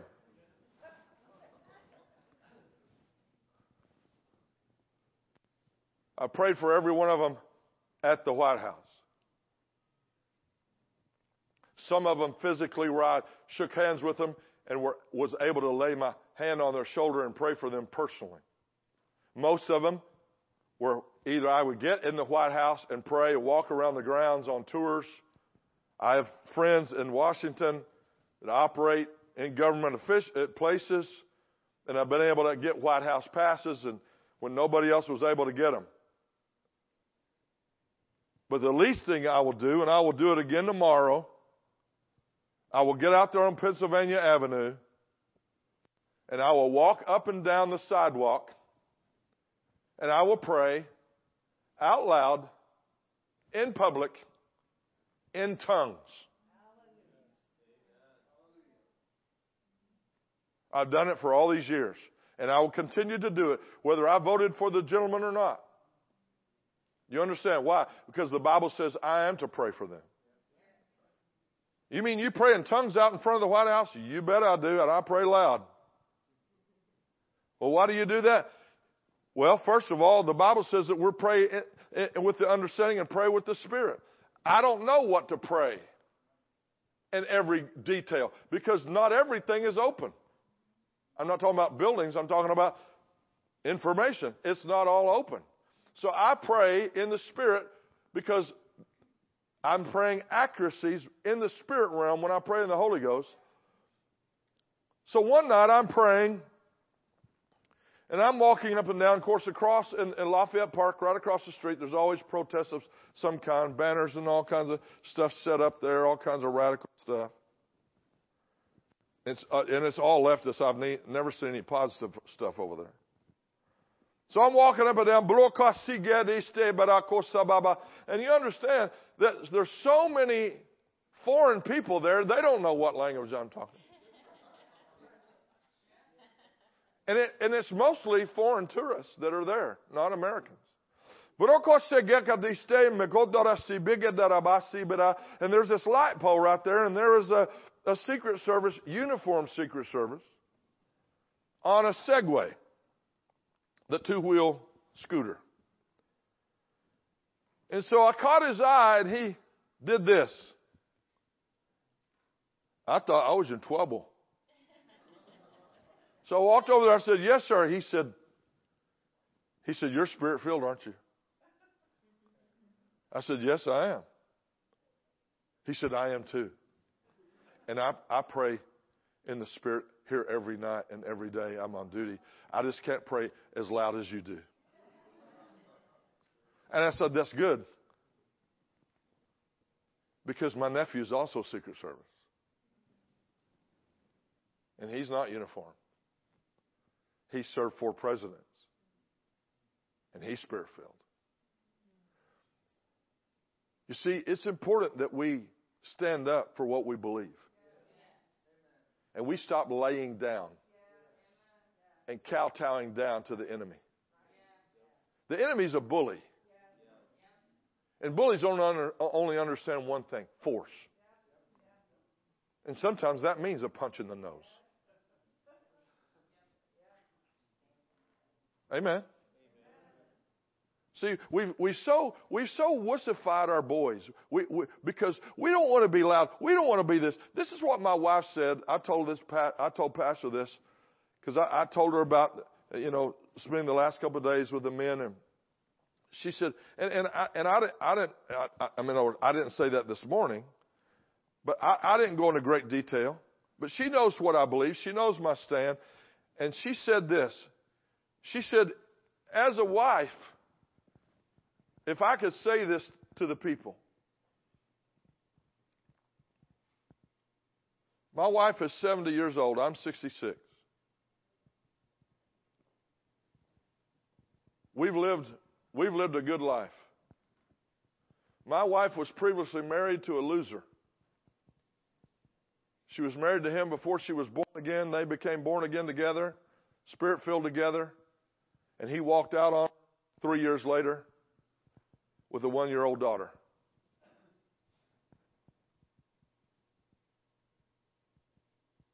So she's lived with two men her, her whole life, or three with her dad. Her dad was very passive. He just let anything go on. Her first husband was very passive. He just let anything happen. And unbeknownst to her, he was having affairs with multiple women. She knew something was wrong in her spirit. But he came home one day and he said, "I'm going to backslide. I want you to backslide with me." Use those very words. She said, "I can't leave my father." He already knew that. And on Monday morning, the sheriff served her. That was Sunday afternoon. On Monday morning, the sheriff served her with divorce papers. In other words, he already had the ball rolling. He's with his fourth wife now. My wife was called in as a witness, a character witness against him. It wasn't her choice, but she was subpoenaed with the second wife, by the second wife, to show how vile this man was. And he was that before they were born again. He was a druggie. He was a backslidden Baptist. He was a druggie. You know, the Bible says in second in Second Peter, it'd be better that you never heard the gospel than to hear the gospel, get get filled with, with the Spirit of God, and turn your back on Him. It would be better that you never heard, because your life is going to be miserable. This man's life is miserable. He's a cripple now. He's devastated. The two other children he had are so messed up. Drugs fried their brains, et cetera, et cetera, because he's doing drugs right in front of them. And he's, in fact, since the children are out of here, my wife was called and she had to look at pictures of orgies that were taking place right in front of their small children. That's how vile this man is.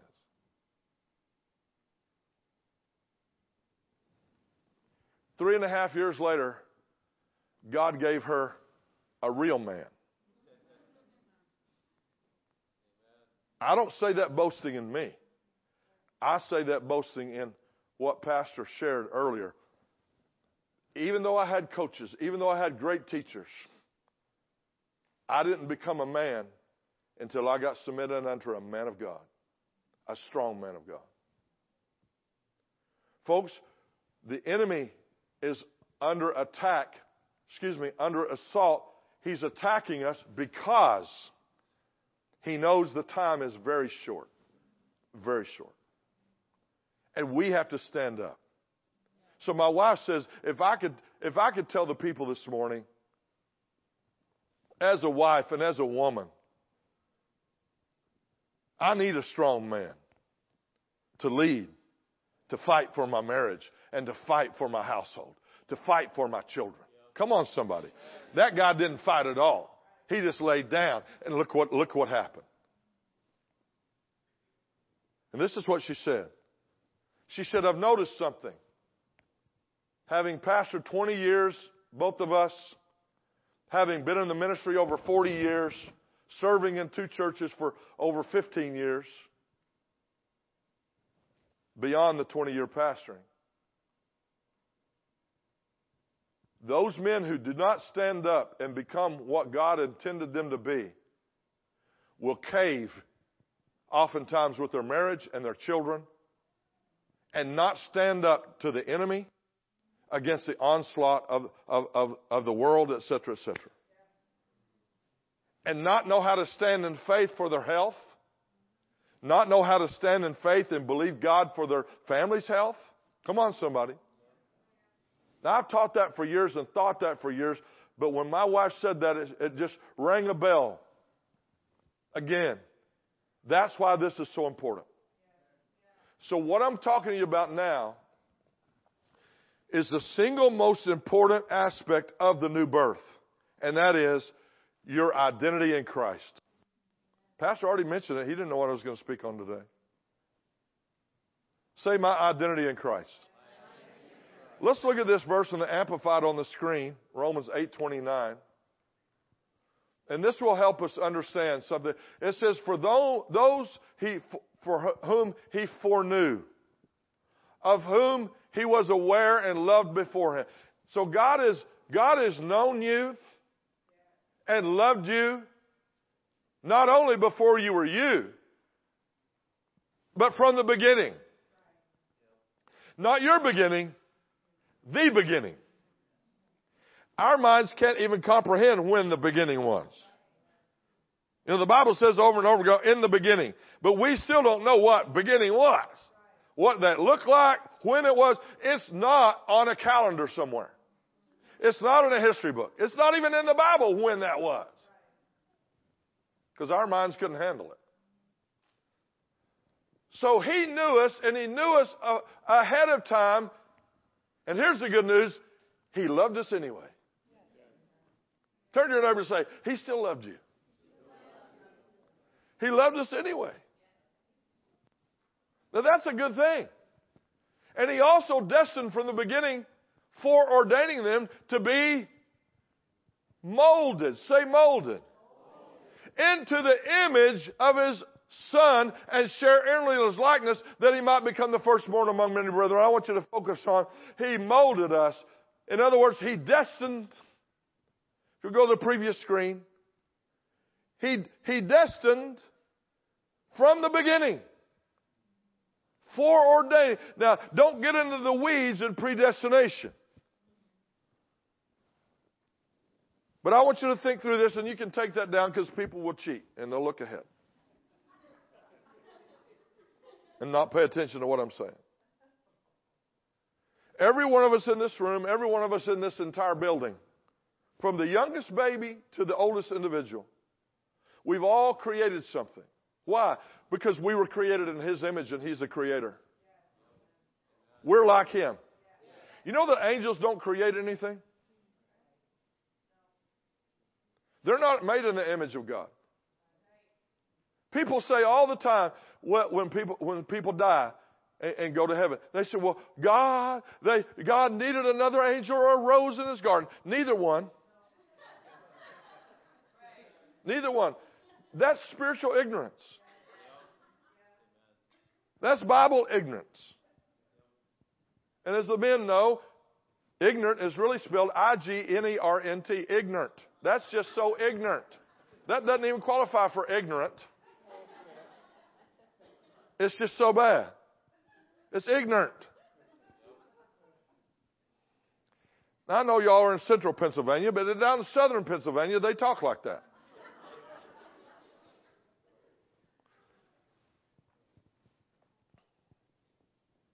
We're created in the image of God. We never become angels. We would have to step down to become an angel. And I know it says in Psalms that we're made a little lower than the angels, but it's a misrepresentation. You, you, you have, that's King James, and you have to, you have to study. It, actually, the Hebrew word is Elohim. We're created a little lower than the Father, the Son, the Holy Ghost, but we're created in their image. Come on, somebody. So, we're created in the image and likeness of God to procreate. We're not a creator, but we're a procreator. In other words, God has given everybody in His image and after His likeness. Do you know that, that that's why the that's why worldly, unsaved people can make th- make things.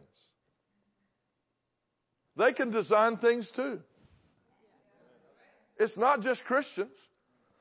Here's the problem is, many Christians are not busy doing that. Many Christians are so passive, we just we just settle to become a consumer instead of a creator. Better not get me started on that. Why aren't we getting the promotions? Why aren't we getting the corner office?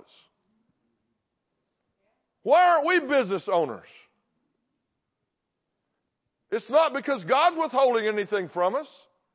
It's because we settled. Come on. And we just we just let the aggressive take everything by force.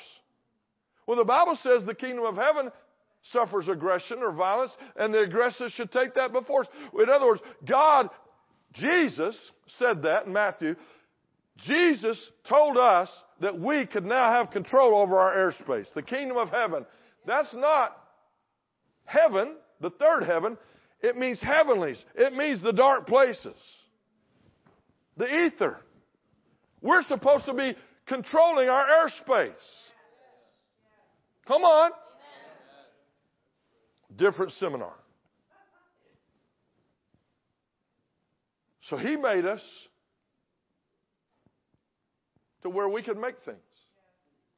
So every one of us has created something. My youngest grandchildren are five and three. And the oldest one is five. That is, she, she's a girl. She's very dainty. She's a girly girl, and she is she is She is into fashion and into, you know, jewelry and into princess. And, and and and and I tell you what, when I visit them, the first thing she looks at is me. And if there's any sores on me of any kind, she says, Papa John, Papa John, are you okay?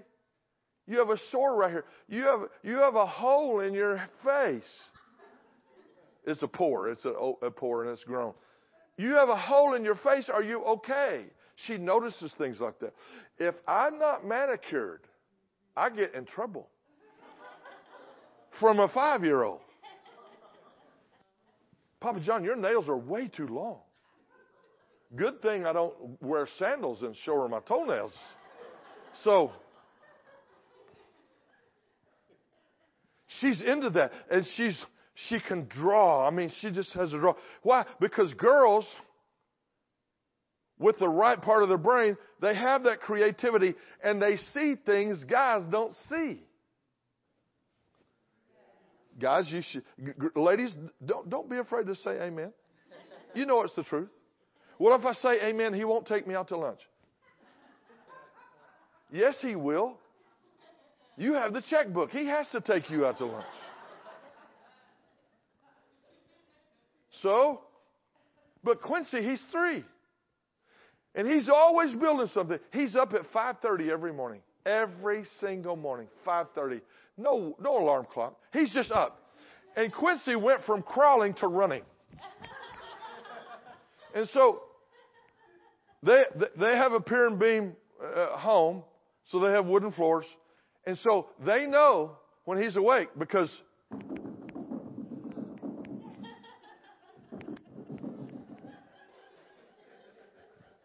now he's not staying in place, but he runs that fast. The noise is like that. He's running all over the house with that wood floor. And he's running over here, and he's running over there, and he's, and he's getting out the toy box, and he's getting this stuff, and he's getting this place. He's going to build something. He's going to make something. He's, he's industrious. What is he? He's the youngest. He just, he's closer to the image of God. He hasn't been polluted and corrupted by the world yet. Hello? And so he he's he's got life pegged all the way over all day long. And he never goes to sleep. He just passes out. You know, when I was a kid, my dad was a rodeo cowboy. My brother's four years older than me. And we were, we were in a car all the time, a pickup all the time with horse trailer or whatever. I mean, we're all over, all over the nation, especially the West and the Southwest. We're all over the place, even the Midwest. We're all over the place. And I mean, he might get on a, get off a bull one night and have to be at a, the, the next rodeo by noon the next day to it, do an entry and, and et cetera, et cetera, and get on a horse over there. So there ain't no motel room. We're sleeping in the car. Although, there were no seatbelts back then. And there were certainly no child restraint systems. So we were unrestrained. We drove our parents crazy in the middle of the night. Because you could crawl under the seat back then. There's nothing under the seat. You could crawl between the sidewall of the car and the seat. You, so you could, you, and we could lay in the back window. It was half an acre back there. It was huge. Anybody remember that? We look at the stars. Whoa, what's that? We we the shooting stars, and I mean, we're, we're loud. We're all over the place. And you know, my dad, my mom's driving, my dad's trying to sleep, or my dad's driving, my mom's trying to sleep. And we're we're we're just ruckus all the time. Why? Because we're full of life. You have to acquire depression, folks. Depression is not normal. You acquire it. The enemy bombards us with feelings, words. And he often does it through music and entertainment. They don't make kids Prozac, antidepressant. Why? Because kids aren't depressed. Oh, kids can get upset, but they're not depressed. Right? That's another topic. But he'll be drawing something. And I'll walk in and say, Quincy, wow, that's an amazing bear. Kind of a question mark. Pop John, that's no bear. Bell. That's no bell. That's a lion. Okay, all right, good. The reason he, you can't decipher what it is, even though he tries hard, is little boys, that right side of their brain's not quite developed yet. And even the muscles and the nerves in their hands are not fully connected to that right side of the brain yet. That has to be grown into. Girls are born like that. Boys are not. Don't get any ideas, ladies. Don't don't don't you think it. Don't you say it. I could already see the wheels turning. But when he's five and six, he'll be able to do it. It'll he'll fill it in. He can't stay in the lines. Our granddaughter, she stayed in the lines, I mean, from, from day one almost. She's staying in the lines of, of, of, and she's very artistic. My point is, God made us to create. God made us to build. We've always bought them toys with no batteries, where they had to think. They either had to draw or they had to build something. We we bought all kinds of things where they could construct some, something out of these magnet toys, these plastics. I don't know what they're called, but I, I, I've bought a lot of them. And and and Hot Wheels, like I had when I was when I was a boy, gave my son when when he was a boy, where he could build a track and and not electric, not battery powered, and not screens.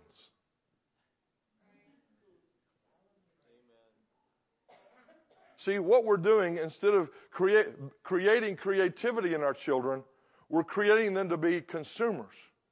While the Asian kids are graduating college at fifteen and creating the screens and banking big bucks, our kids are getting screens from the government because they're in poverty. My preaching is way better than your shouting. He created and destined us with a purpose. Every one of us has been given a purpose. We're made with a purpose. God designed you on purpose. He was not just churning out mimeograph copies. I can say that with this older crowd because you know what mimeograph is. Young people don't know what that is.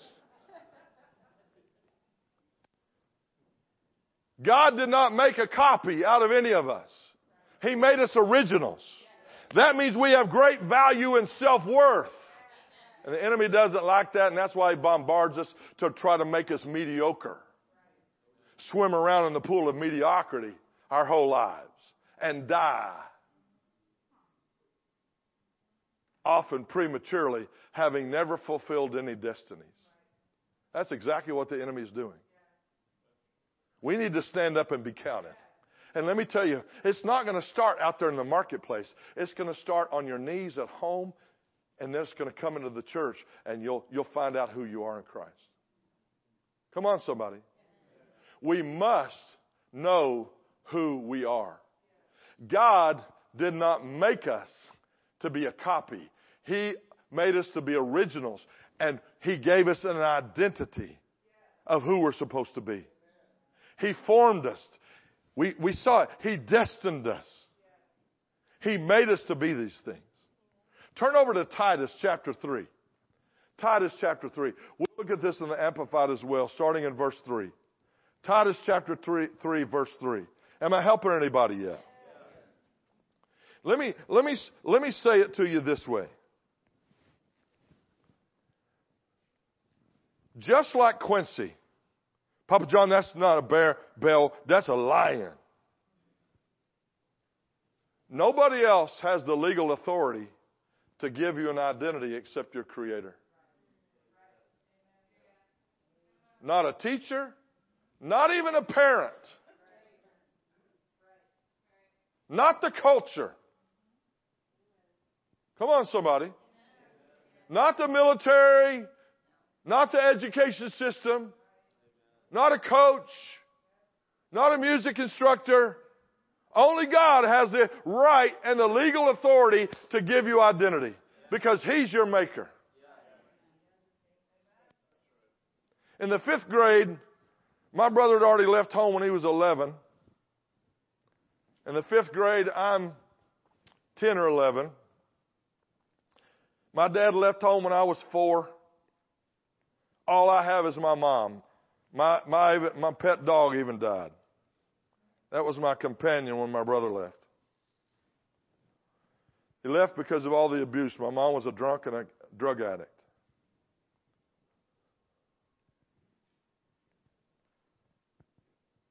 So I had this fifth grade teacher. She was also the art teacher for all the elementary. Our elementary was first through um, fifth grade. Middle school, sixth grade. So she puts up, six weeks before Mother's Day, she puts up this, this uh, uh, on the opaque projector, this screen of all these images of dishes and bowls, et cetera, vases, et cetera, then you could choose which one you, you wanted to make for your mother for Mother's Day. And th- none of them were named. In other words, you, you could make it into anything, but those were the kind of the, the, the benchmarks or the, the goal. So I, I like this one particular bowl. And you're going to make it out of clay. I knew that a vase would be really hard to make out of clay. But I could make a bowl out of clay. And so it was about this big around. It was this deep. And I made a lid for it. Put three legs on it, which were made out of uh, uh, clay as well, but they were seahorses. Now, I was in Fort Worth, Texas at the time. That's a long way from the sea, but but that, that was just an idea I got. The handle on the lid was a seahorse. The lid was the hardest to make because, you know, to have that seahorse on a lid and, you know, lifting it back and forth, it's hard to keep it on there. But also, you had to put a lip on the bottom of that lid to keep it within the within the vase so it wouldn't fall off, or the, the dish so it wouldn't fall off. And, of course, I made it, kiln-dried it, glazed it, presented it to my mom with some of those Brock peppermints that I'd raised enough money with my um, paper route. I flew I, I threw the Fort Worth Star-Telegram newspaper. And, you know, I, I didn't get much money out of that. It was hard work, but I was glad to get it. But I bought this bag of Brock individually wrapped peppermints. They still sell them today. I filled it up and then had some left over. And I presented that to my mom. I wrapped it up in some tissue paper that I found somewhere. I didn't buy it. I found it somewhere and wrapped it up, put a bow on it, and that was my Mother's Day. I, my, I made her own Mother's Day card. I, I, I, I drew it and painted it out myself. She's all I've got. And she wasn't perfect at all. She was a backslidden, spirit-filled person. So she was most miserable. But she's all I've got left. She was abusive to me, the whole thing. But she's all I've got. I presented that to her, and she went through those peppermints, and then she filled it up with the leftover peppermints. I think she bought one more bag of peppermints and used it for used it for a candy dish. That's what it was. It was a candy dish. And she used it for a candy dish, and then she started using it for an ashtray. Now think about a dish this big, this thick, full of butts. Big butts, little butts, ugly butts, don't look around, all kinds of butts.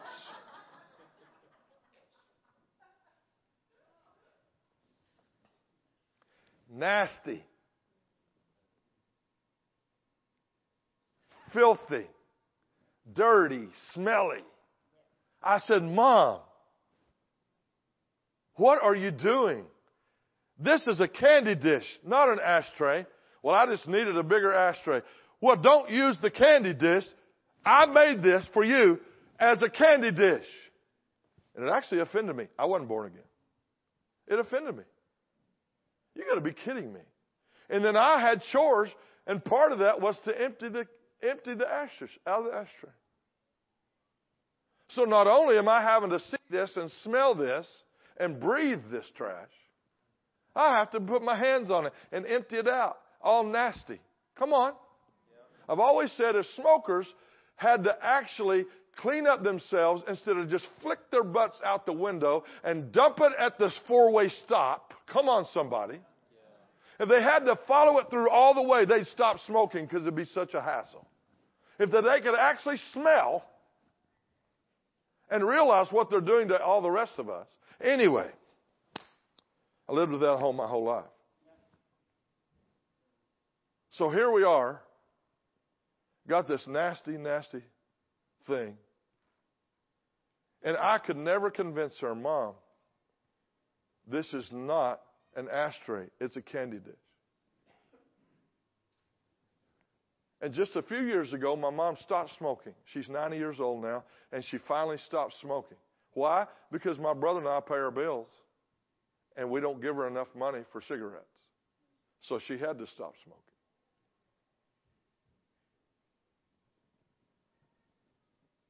She's still rebellious. She's been kicked out of many of the homes we've had her in. We've had her in the Baptist, the Methodist, the Catholic, the Church of Christ, the Christian church homes. She'd cuss them all out. Start rumors about them. Be ugly to them. Be nasty to them. And they're there, there to just take care of her.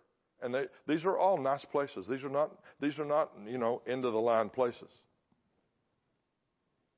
But it just comes from somebody in the backslidden state. They just don't, they just don't see what they need to see. They don't see, they don't see life as real.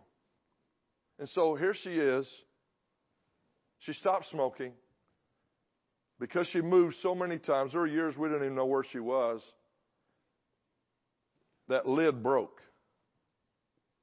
But she still has that, that dish. And finally, there are peppermints back in that dish. And when I saw that, the Lord spoke to me. And this is why I'm using it as an illustration. He says, this is like the church.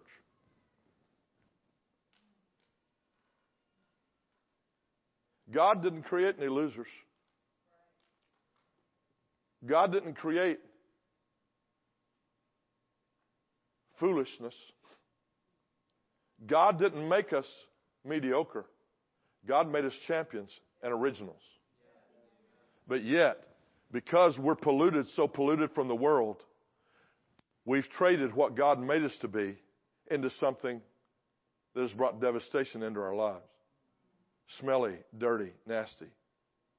Because we thought it was more important. Folks, we need to get back to the basics. We need to get back to reality. Now listen, I'm not talking from growing up in the church. I'm not talking from a position of being a Christian all my life. I grew up in the projects. I grew up in hardness. I grew up in a in a drunk and a drug addict's home.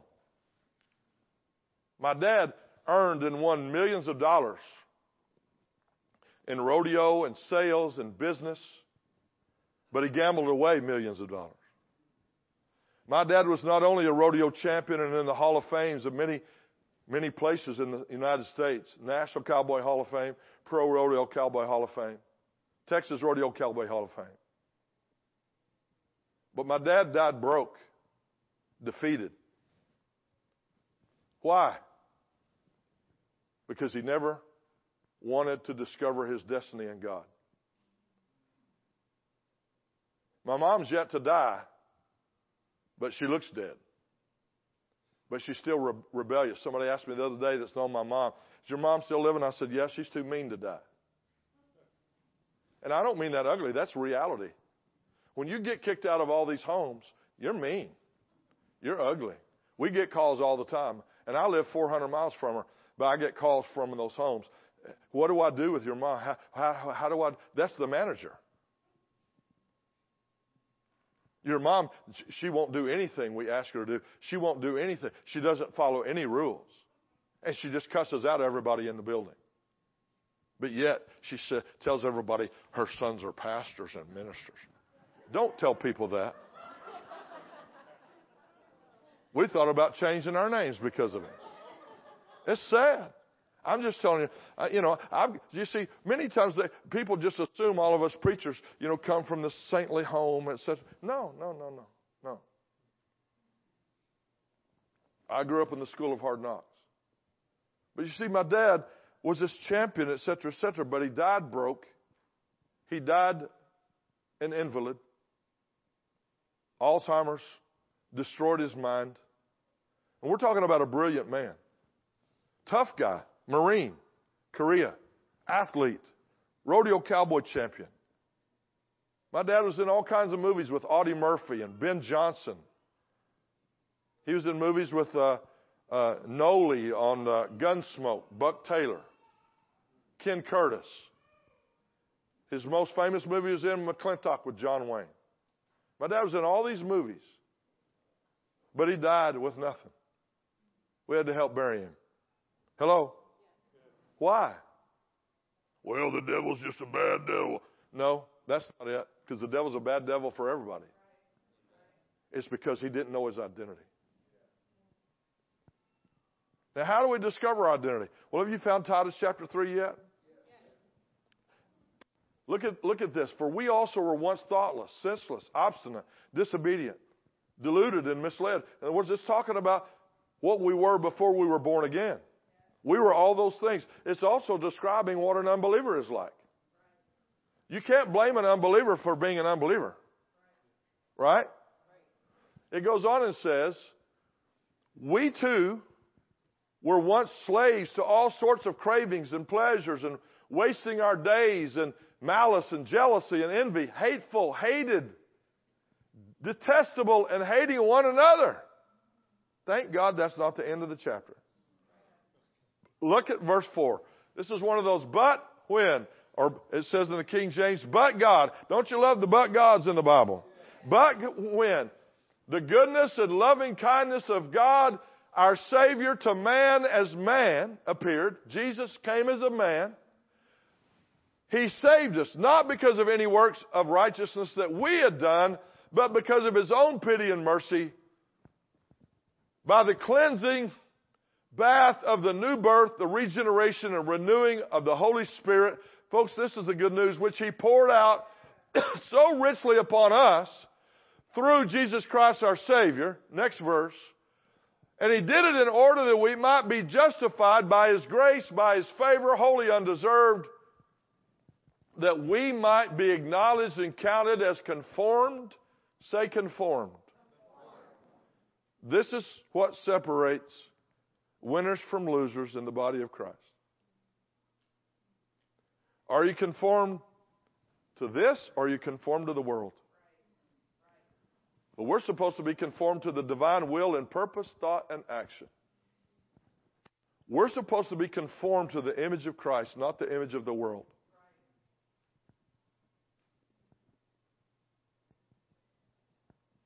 I've done over two hundred fifty public school assemblies with junior high and high school kids all over America, all over North America, Canada. I talked to them about their image. I talked to my grandsons about, and their, my granddaughters about identity and image all the time, because the pressure is on them to conform to the world. That's what I'll talk to my oldest grandson about tomorrow.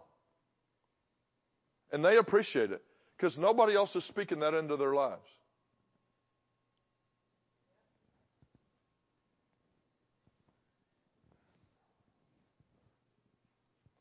All of our grandkids want to spend time with us. Why? Not just because we give them gifts, but because we speak into their lives and we believe in them, and we, we know that God has a call of God upon their lives in some form or fashion. That doesn't mean they're going to be preachers. But they want to spend time with us because of what we sow into them. Come on. In other words, I still have influence over my kids, over my grandkids. Now watch this. Our identity as believers is rooted in Christ alone.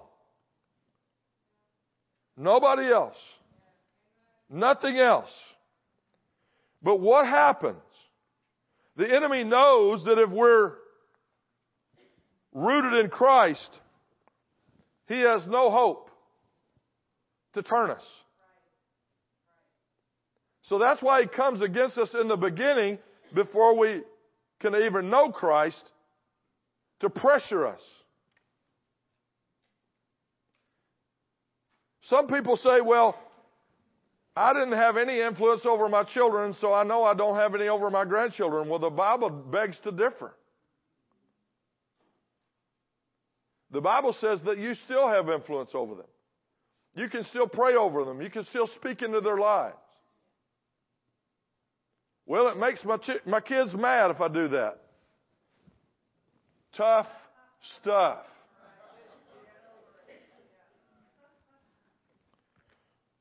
I want to read a scripture to you. They don't have it in the back. I didn't tell them that I was going to do this. Say this with me, Psalm one twelve. I think you can remember that, Psalm one twelve. This is what it says, especially men. Praise ye the Lord. Blessed is the man. Now, do you, do you think David knew who men were and who women were? So he said man, and this means man. Not mankind. This is man, the male. Blessed is the man that fears the Lord, that delights greatly in his commandments. I have a question for you. This is not the men's conference anymore, but there, there are more men here than there were yesterday. I don't know where the rest of you were yesterday. I can say this because I'm going to leave this afternoon. So, pastor wants to say it, though. How many of the men in this room, I'm not asking you to lift your hand, how many of you actually fear the Lord? You revere him. You honor him. You live for him. That's what fearing the Lord means. It doesn't mean you're afraid of God. It means you respect and honor and value him. A lot of people would say that, but they don't do the second part, that delight greatly in his commandments, delight greatly in his word.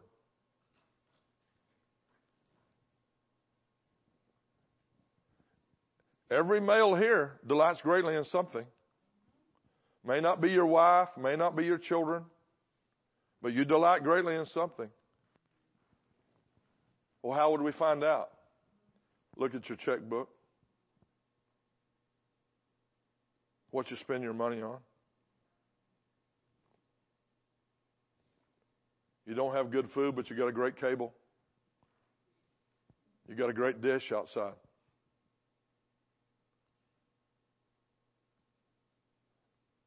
How many guns have you got? How many pickups have you got? What, have you dolled out your pickup? You know, a new pickup, you know, the high-end pickups cost eighty thousand dollars now, more, twice as much as my first house.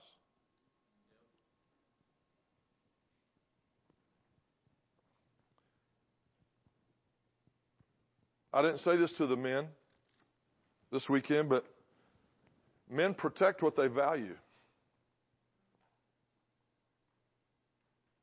Some men, they'll, they'll spend eighty thousand dollars on tools or more. And they'll protect those tools. Ain't nobody touching my tools. And I understand why. I used to make my living with tools as a carpenter, as a builder. And it, it, it's not fun when somebody takes your, takes your mud knife and uses it as a scraper or a chisel and ruins it. Because they're expensive. I don't buy cheap tools because you, when you make your living with them, you want you want the best because you, you you need to create the best. But yet you got people that abuse it. So I understand that, protecting those things. I'm not against it. But if I don't greatly delight in the Word, His commandments, my tools are not going to help me. My pick-em-up truck's not going to bless me. Come on. Amen. It's actually going to become a curse to me. Yeah. I delight greatly in His commandments. And when it says that, there's promises involved. So I fear the Lord. I value Him. I delight greatly in His commandments. It says, His seed shall be mighty upon earth. Mighty, yes. Strong, powerful, yes. Honored, respected. The generation of the upright shall be blessed. Wealth and riches shall be in his house, and his righteousness endures forever. Those are God's promises. This is not the only place, but Psalm one twelve spells it out plain as day. If we would fear God and stop fearing boss man.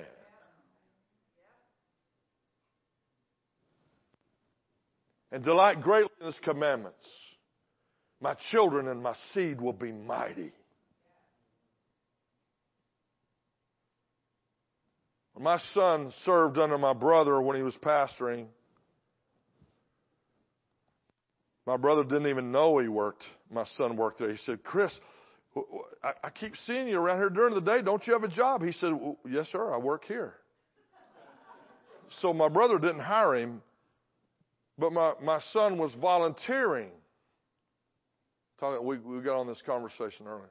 My son would just come in and volunteer. He had a job, but he would come and volunteer.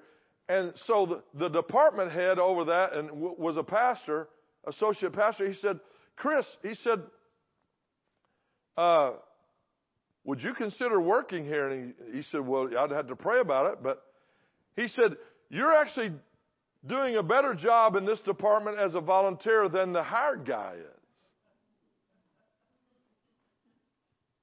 I'd like to hire you, and I'll just reposition this other guy where he's better suited. We're not going to kick, kick him to the curb, but, but he, he's just not doing the job. And so my son took over this department, and it grew and it grew and it grew. He was there for fourteen years. And the Lord impressed upon him, it's time for him to move on and do something different, and that's what he did, and that's what he's done with their blessing. He still has lunch with his with his cousin, uh, old, oldest cousin, which is uh, the the pastor of the church now.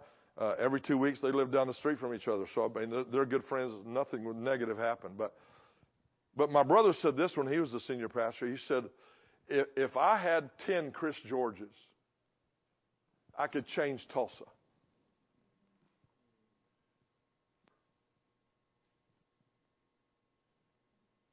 He didn't say that just because he's my brother. He didn't say that just because he's his nephew. My brother's had thousands of people work for him. I said, why do you say that? He says, because he's honorable. Enough said. Enough said. Why is he honorable? Because he fears the Lord. And delights greatly in the commandments. Am I helping anybody yet? Now let me wind this down. Pastor said I had to give it back to him by three o'clock, and, and so I, I need to hurry. Look with me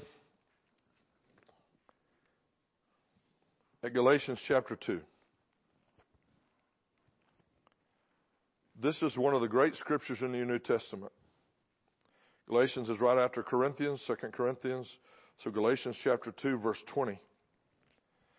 Most of us can quote this. I am crucified with Christ, nevertheless I live, yet not I, but Christ lives in me.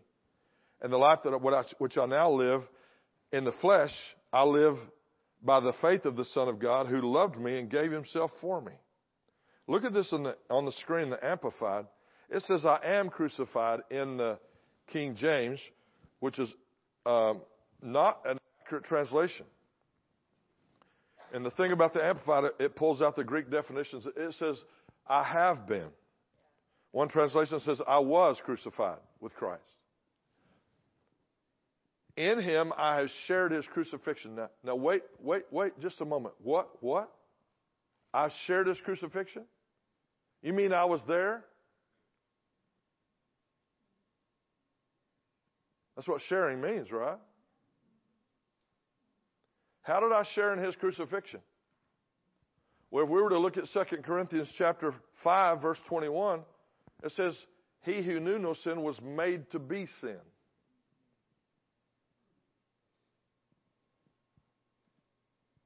Made to be sin. It wasn't Jesus' sin that put him on the cross. It was my sin. It was your sin. That's how we share in his crucifixion. It was our sin that put him on the cross. He never sinned.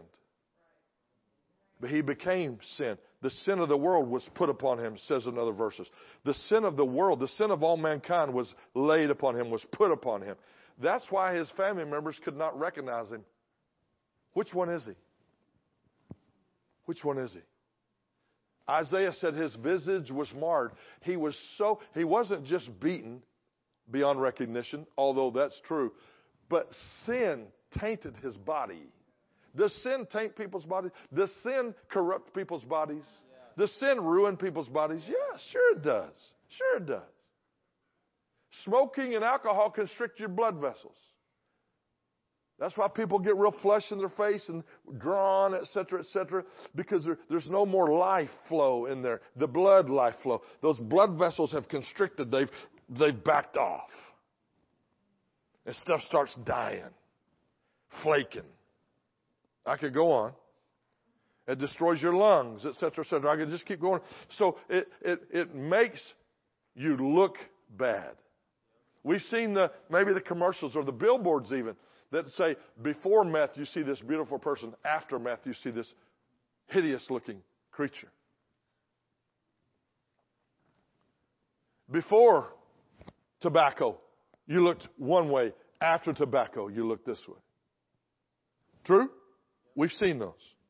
Why is it? Because it's sin. God never intended us to consume those things. God never intended us to live in sin. Because sin destroys you. Gal- Gal- Galatians chapter six says that, it, it, talking about uh, God is not mocked. For whatsoever a man soweth, that shall he also reap. For if a man sows to his flesh, he shall of the flesh reap corruption or ruin, destruction. In other words, your flesh destroys you. But if you sow to the Spirit, you shall of the Spirit. In others, the Spirit pays you back life and life everlasting. Yes. So flesh is either going to destroy you when you sow to it, or you sow to the Spirit, and that Spirit pays you, grows you, develops you, flourishes you. Come on, somebody. This is easy math.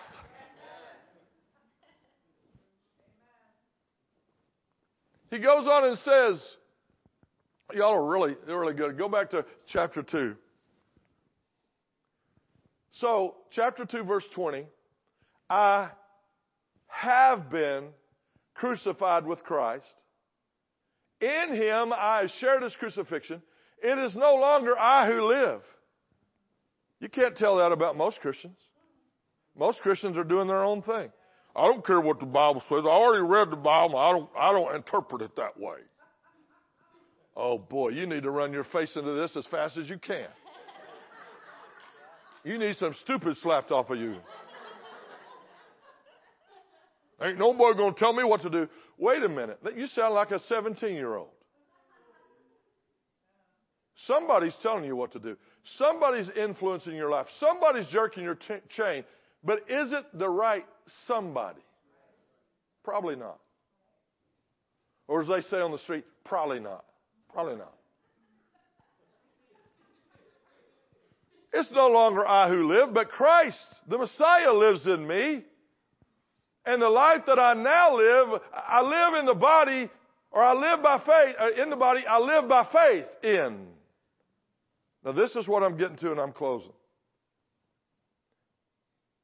What does it mean to live in faith? What does it mean to live by faith? We're commanded all through the Old and the New Testament to walk by faith, to live by faith, walk by faith, not by sight. We're not supposed to live by the flesh. We're supposed to live by faith. What does that mean? What does it mean to live a life of faith? It's not what most people think. If a person says to you, or you've even said, well, my faith is so important to me, my faith is so special. It's just so special. I, I'm just scared to death of what's going to happen to my babies over here. You're not in faith. If you, if you have to tell people that your faith is important to you, you're probably not in faith. It ought to be really obvious that you're walking by faith. It's not, it's not covert. Living by faith. If you have to, if you have to tell people that you're living by faith, you're probably not in faith. Oh, I don't want to hide my faith. My faith is just so personal. It's just so personal. It's nobody else's business. It's just my business. When you say that, you are woke. You're not in faith. You might not even be saved. You might not even be going to heaven. Because that's not from your Bible. That's from the culture. That's from religiosity, which is dead. Religion is dead.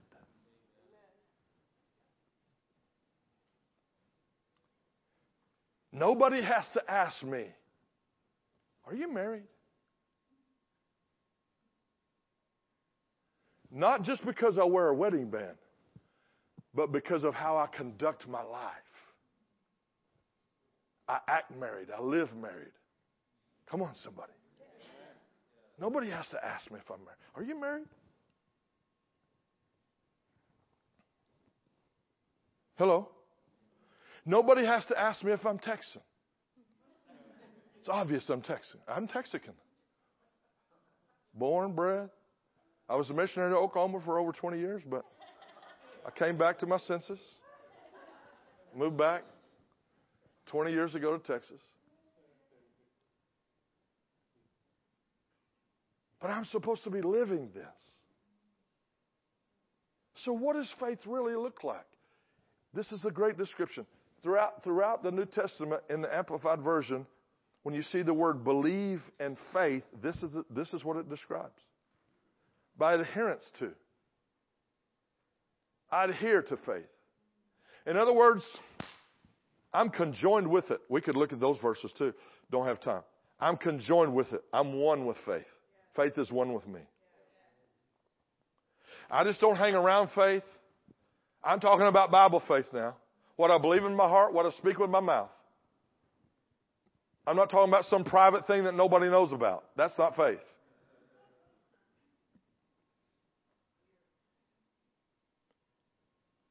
I adhere to it. We've heard people tell us, I hear people tell me this all the time. Well, I've tried that faith stuff and it was just not for me. Or they'll say, I'm just so glad you're a faith person, but I just didn't identify with that. Why not? You're commanded to walk by faith. Hello. Lights are on, but nobody's home.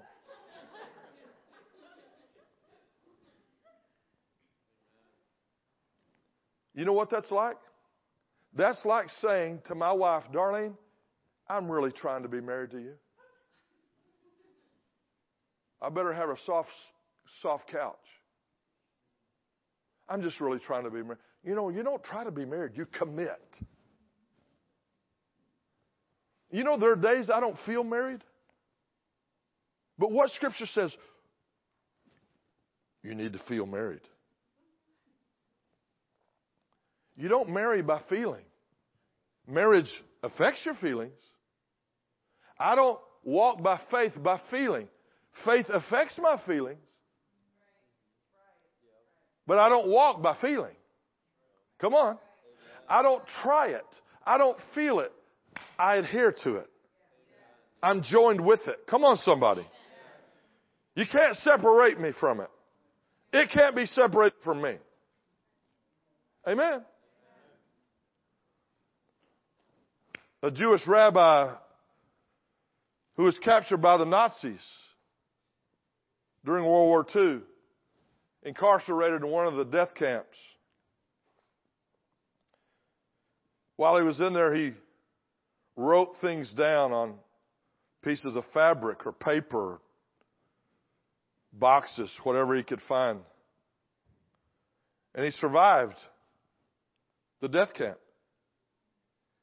If you could see pictures of him, he, he was so emaciated. He, he, my, my wrist was bigger than his legs, than his thighs. Horrible. Death warmed over. Sunken eyes, sunken. And he lived. And became a great businessman and became extremely successful. And he started writing books. And they asked him this question. How did they not break you? They did brain surgery on him with no anesthetic. One of my research papers in, in school was the Nazi regime and what they did. What they did, what, what the S S did to these men, what, what the Gestapo did. It was, it was horrible. Hitler was demon-possessed, and many of his generals were. And I do want to add this little tidbit of information because of history. In nineteen thirty-six, when the Nazi Party was established and he became the Chancellor of Germany, the Lutheran Church of Germany endorsed him.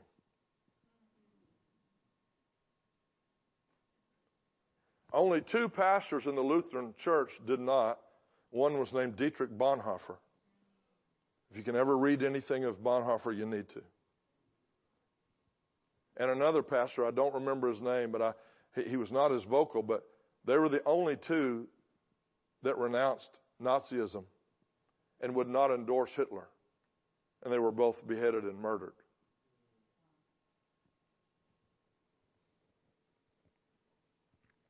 And, and, and drug, drug through the streets. Bonhoeffer was drugged through the streets, if I remember correctly. But this rabbi was asked, why and how did you make it through? He said, they could take my limbs. They could take my family. They could take my children. They could take my wife. But they can never take my faith. He's joined with it, you see. It's one. You see, we're not serving some icon on a cross somewhere.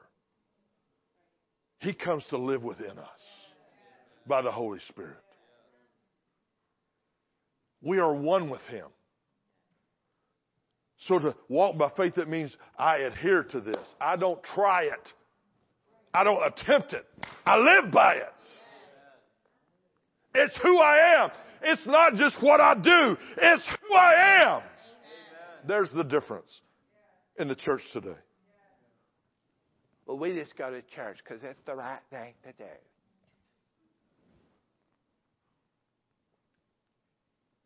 Well, where's your family? Well, I just don't believe in making anybody come to church. You make them go to school. You make them brush their teeth. You see, it was never an argument in our home. This is what we do. This is who we are. This, this is not just something we do. This is who we are. Never, never had to badger my children to go to church. Even when their friends are on sports teams on Wednesday nights and on Sunday afternoon or Sunday mornings in tournaments, we don't do that.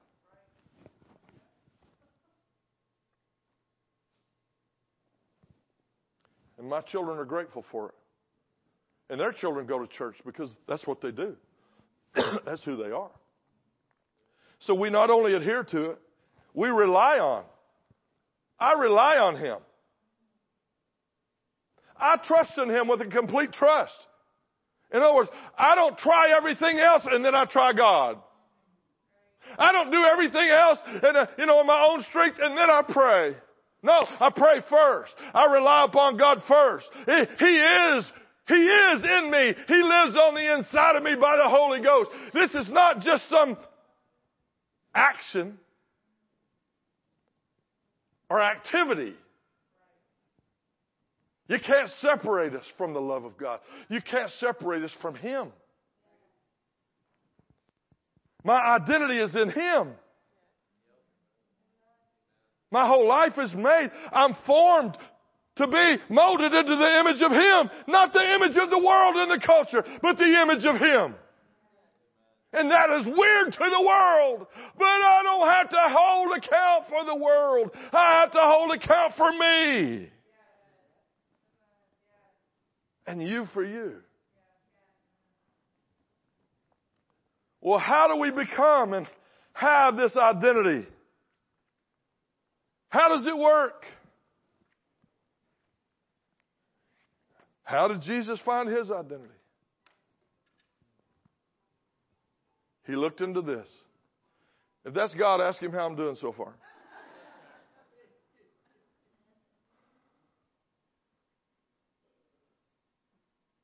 If Jesus had to look into this book to find out who He was,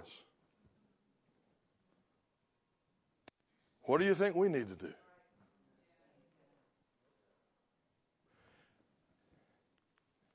You see, this is not a, just a book.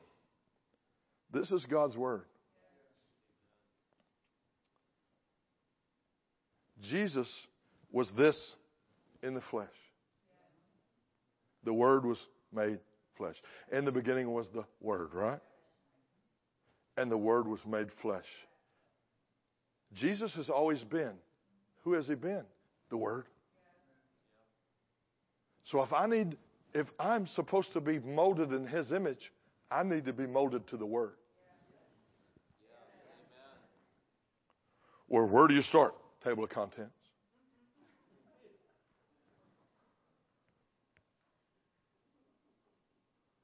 People freak out sometimes because new believers want to read Revelation. Oh, don't read Revelation. No, you won't understand it. Why not? Why not read Revelation?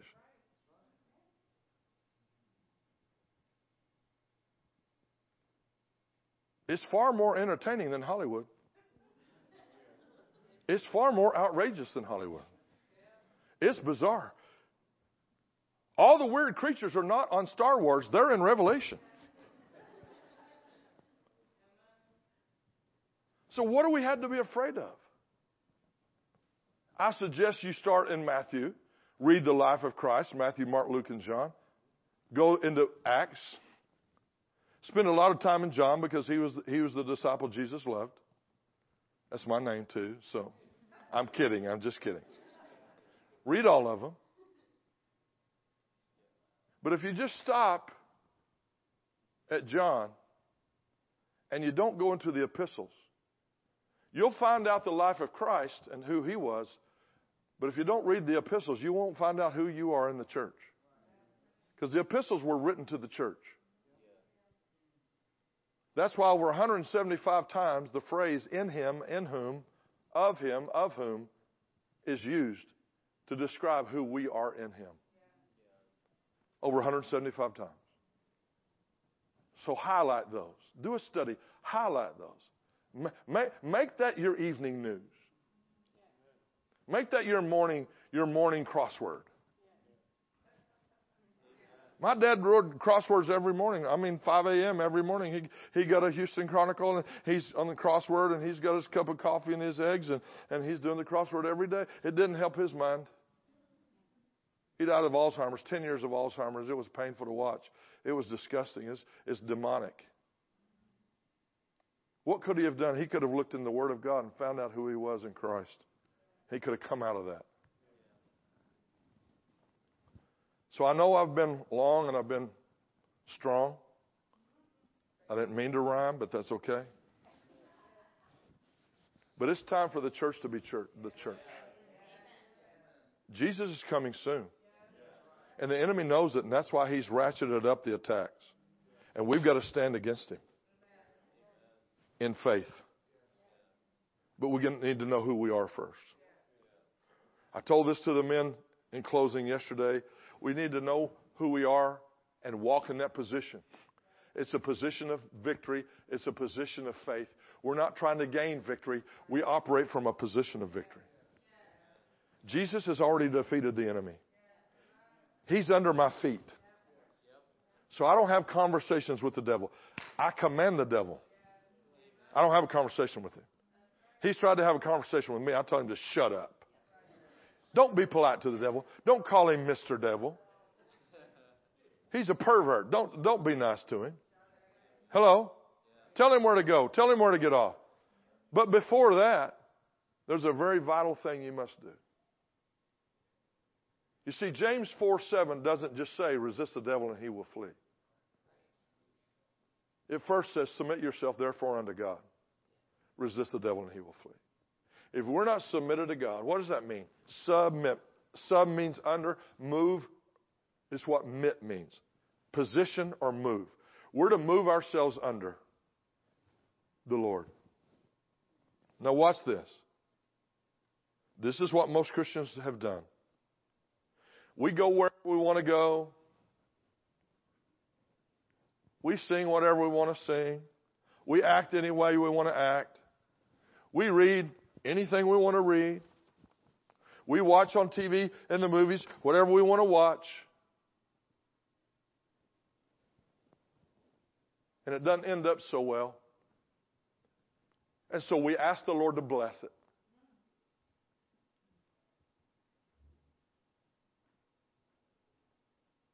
Lord, bless my mess. There's even plaques at Hobby Lobby that say that. Lord, bless my mess.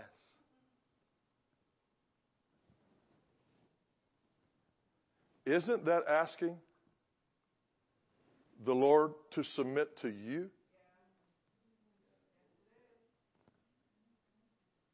Lord, I'm going to do everything I want to do. I want to go anywhere I want to go. I want to watch and listen to anything I want to listen to. I, I, I want my tunes and my playlist. I want to listen to whatever I want to listen to. But, but Lord, I want you to bless me and bless my family and bless my life. I travel all over this nation, and I talk to homeless people everywhere I go. And they all have this same mantra. I pray every day. I pray every day. Drug, act, drug addicts will tell you, I pray every day. Hello? I've been in mental institutions visiting my mom. That's no fun. And they, those people in there, yeah, I pray every day. I read a Bible every day. I have a Bible and I read it. This is my Bible and I read it every day.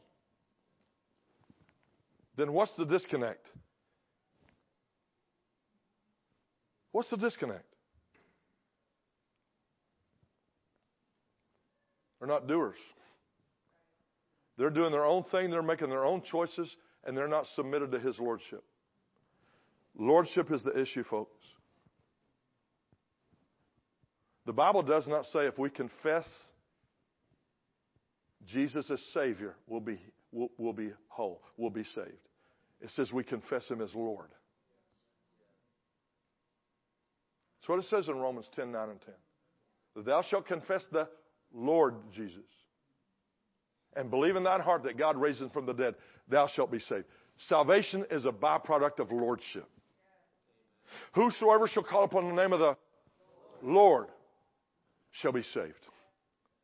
The centurion, Roman soldier,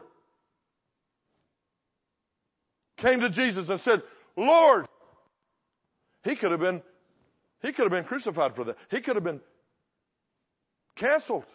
He could have been destroyed by Caesar. Nobody's supposed to call anybody but Caesar Lord. But one of his own centurion, over over one hundred fifty soldiers, calls Jesus Lord twice.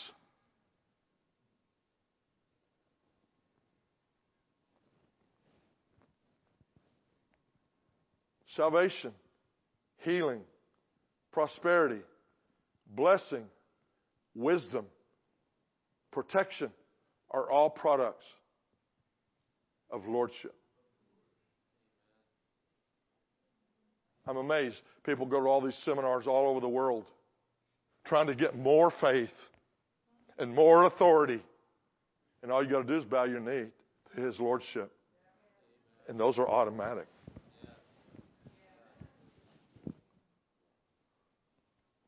I don't have to beg God for protect, to protect me every plane I get on. I don't have to beg God to protect my family when I'm away. I've been, I've been traveling since nineteen eighty-five. Nothing's ever happened to my family. And it won't. Why? Because Jesus is our Lord.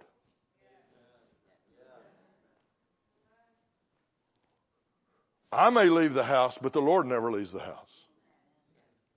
Come on. This is A B Cs. This is where we've missed it. We're trying to become something He's already made us. Say this with me and I'll, I'll pray. I'm quickly becoming who I already am. Say it again. I'm quickly becoming who I already am. Let's pray. Father, thank you. Thank you for the word. Thank you for the truth. Thank you, Lord, for those people that are calling, wondering where we are. Thank you, Lord, for your wisdom, your power, your authority. Thank you, Lord, for this church that you've raised up and you've purposed and you have a plan, you have a design for the last days. To take all of us and, and this city to a new level, a new degree of understanding, a new degree of faith, a new degree of authority, a new degree of victory. That's why it's called victory. It's not just so we can have a nice name. It's so we can walk in victory. And so we, every, every member, every person that attends here can walk in victory and live in victory and be grateful for victory. Not defeat, not oppression, not lack, not fear, not sickness, not dread, but victory. We thank you for it. Would you pray this prayer out loud with me? I'll lead you in a prayer. Say it like you mean it. Heavenly Father, I believe in you and that you love me. And you sent me your son, Jesus, to pay the price for my sin. It was my sin he took to the cross. And I'm so grateful. I'm appreciative. And I believe that you raised him from the dead. And he lives forevermore at the right hand of the throne of God. And he's invited me there. And he's positioned me there as a believer. And according to the word of God, I'm now saved. Because I confess Jesus as my Lord. Help me be the Christian, the victorious Christian that you designed me to be. In Jesus' name. Amen. Amen. Thank you, Pastor.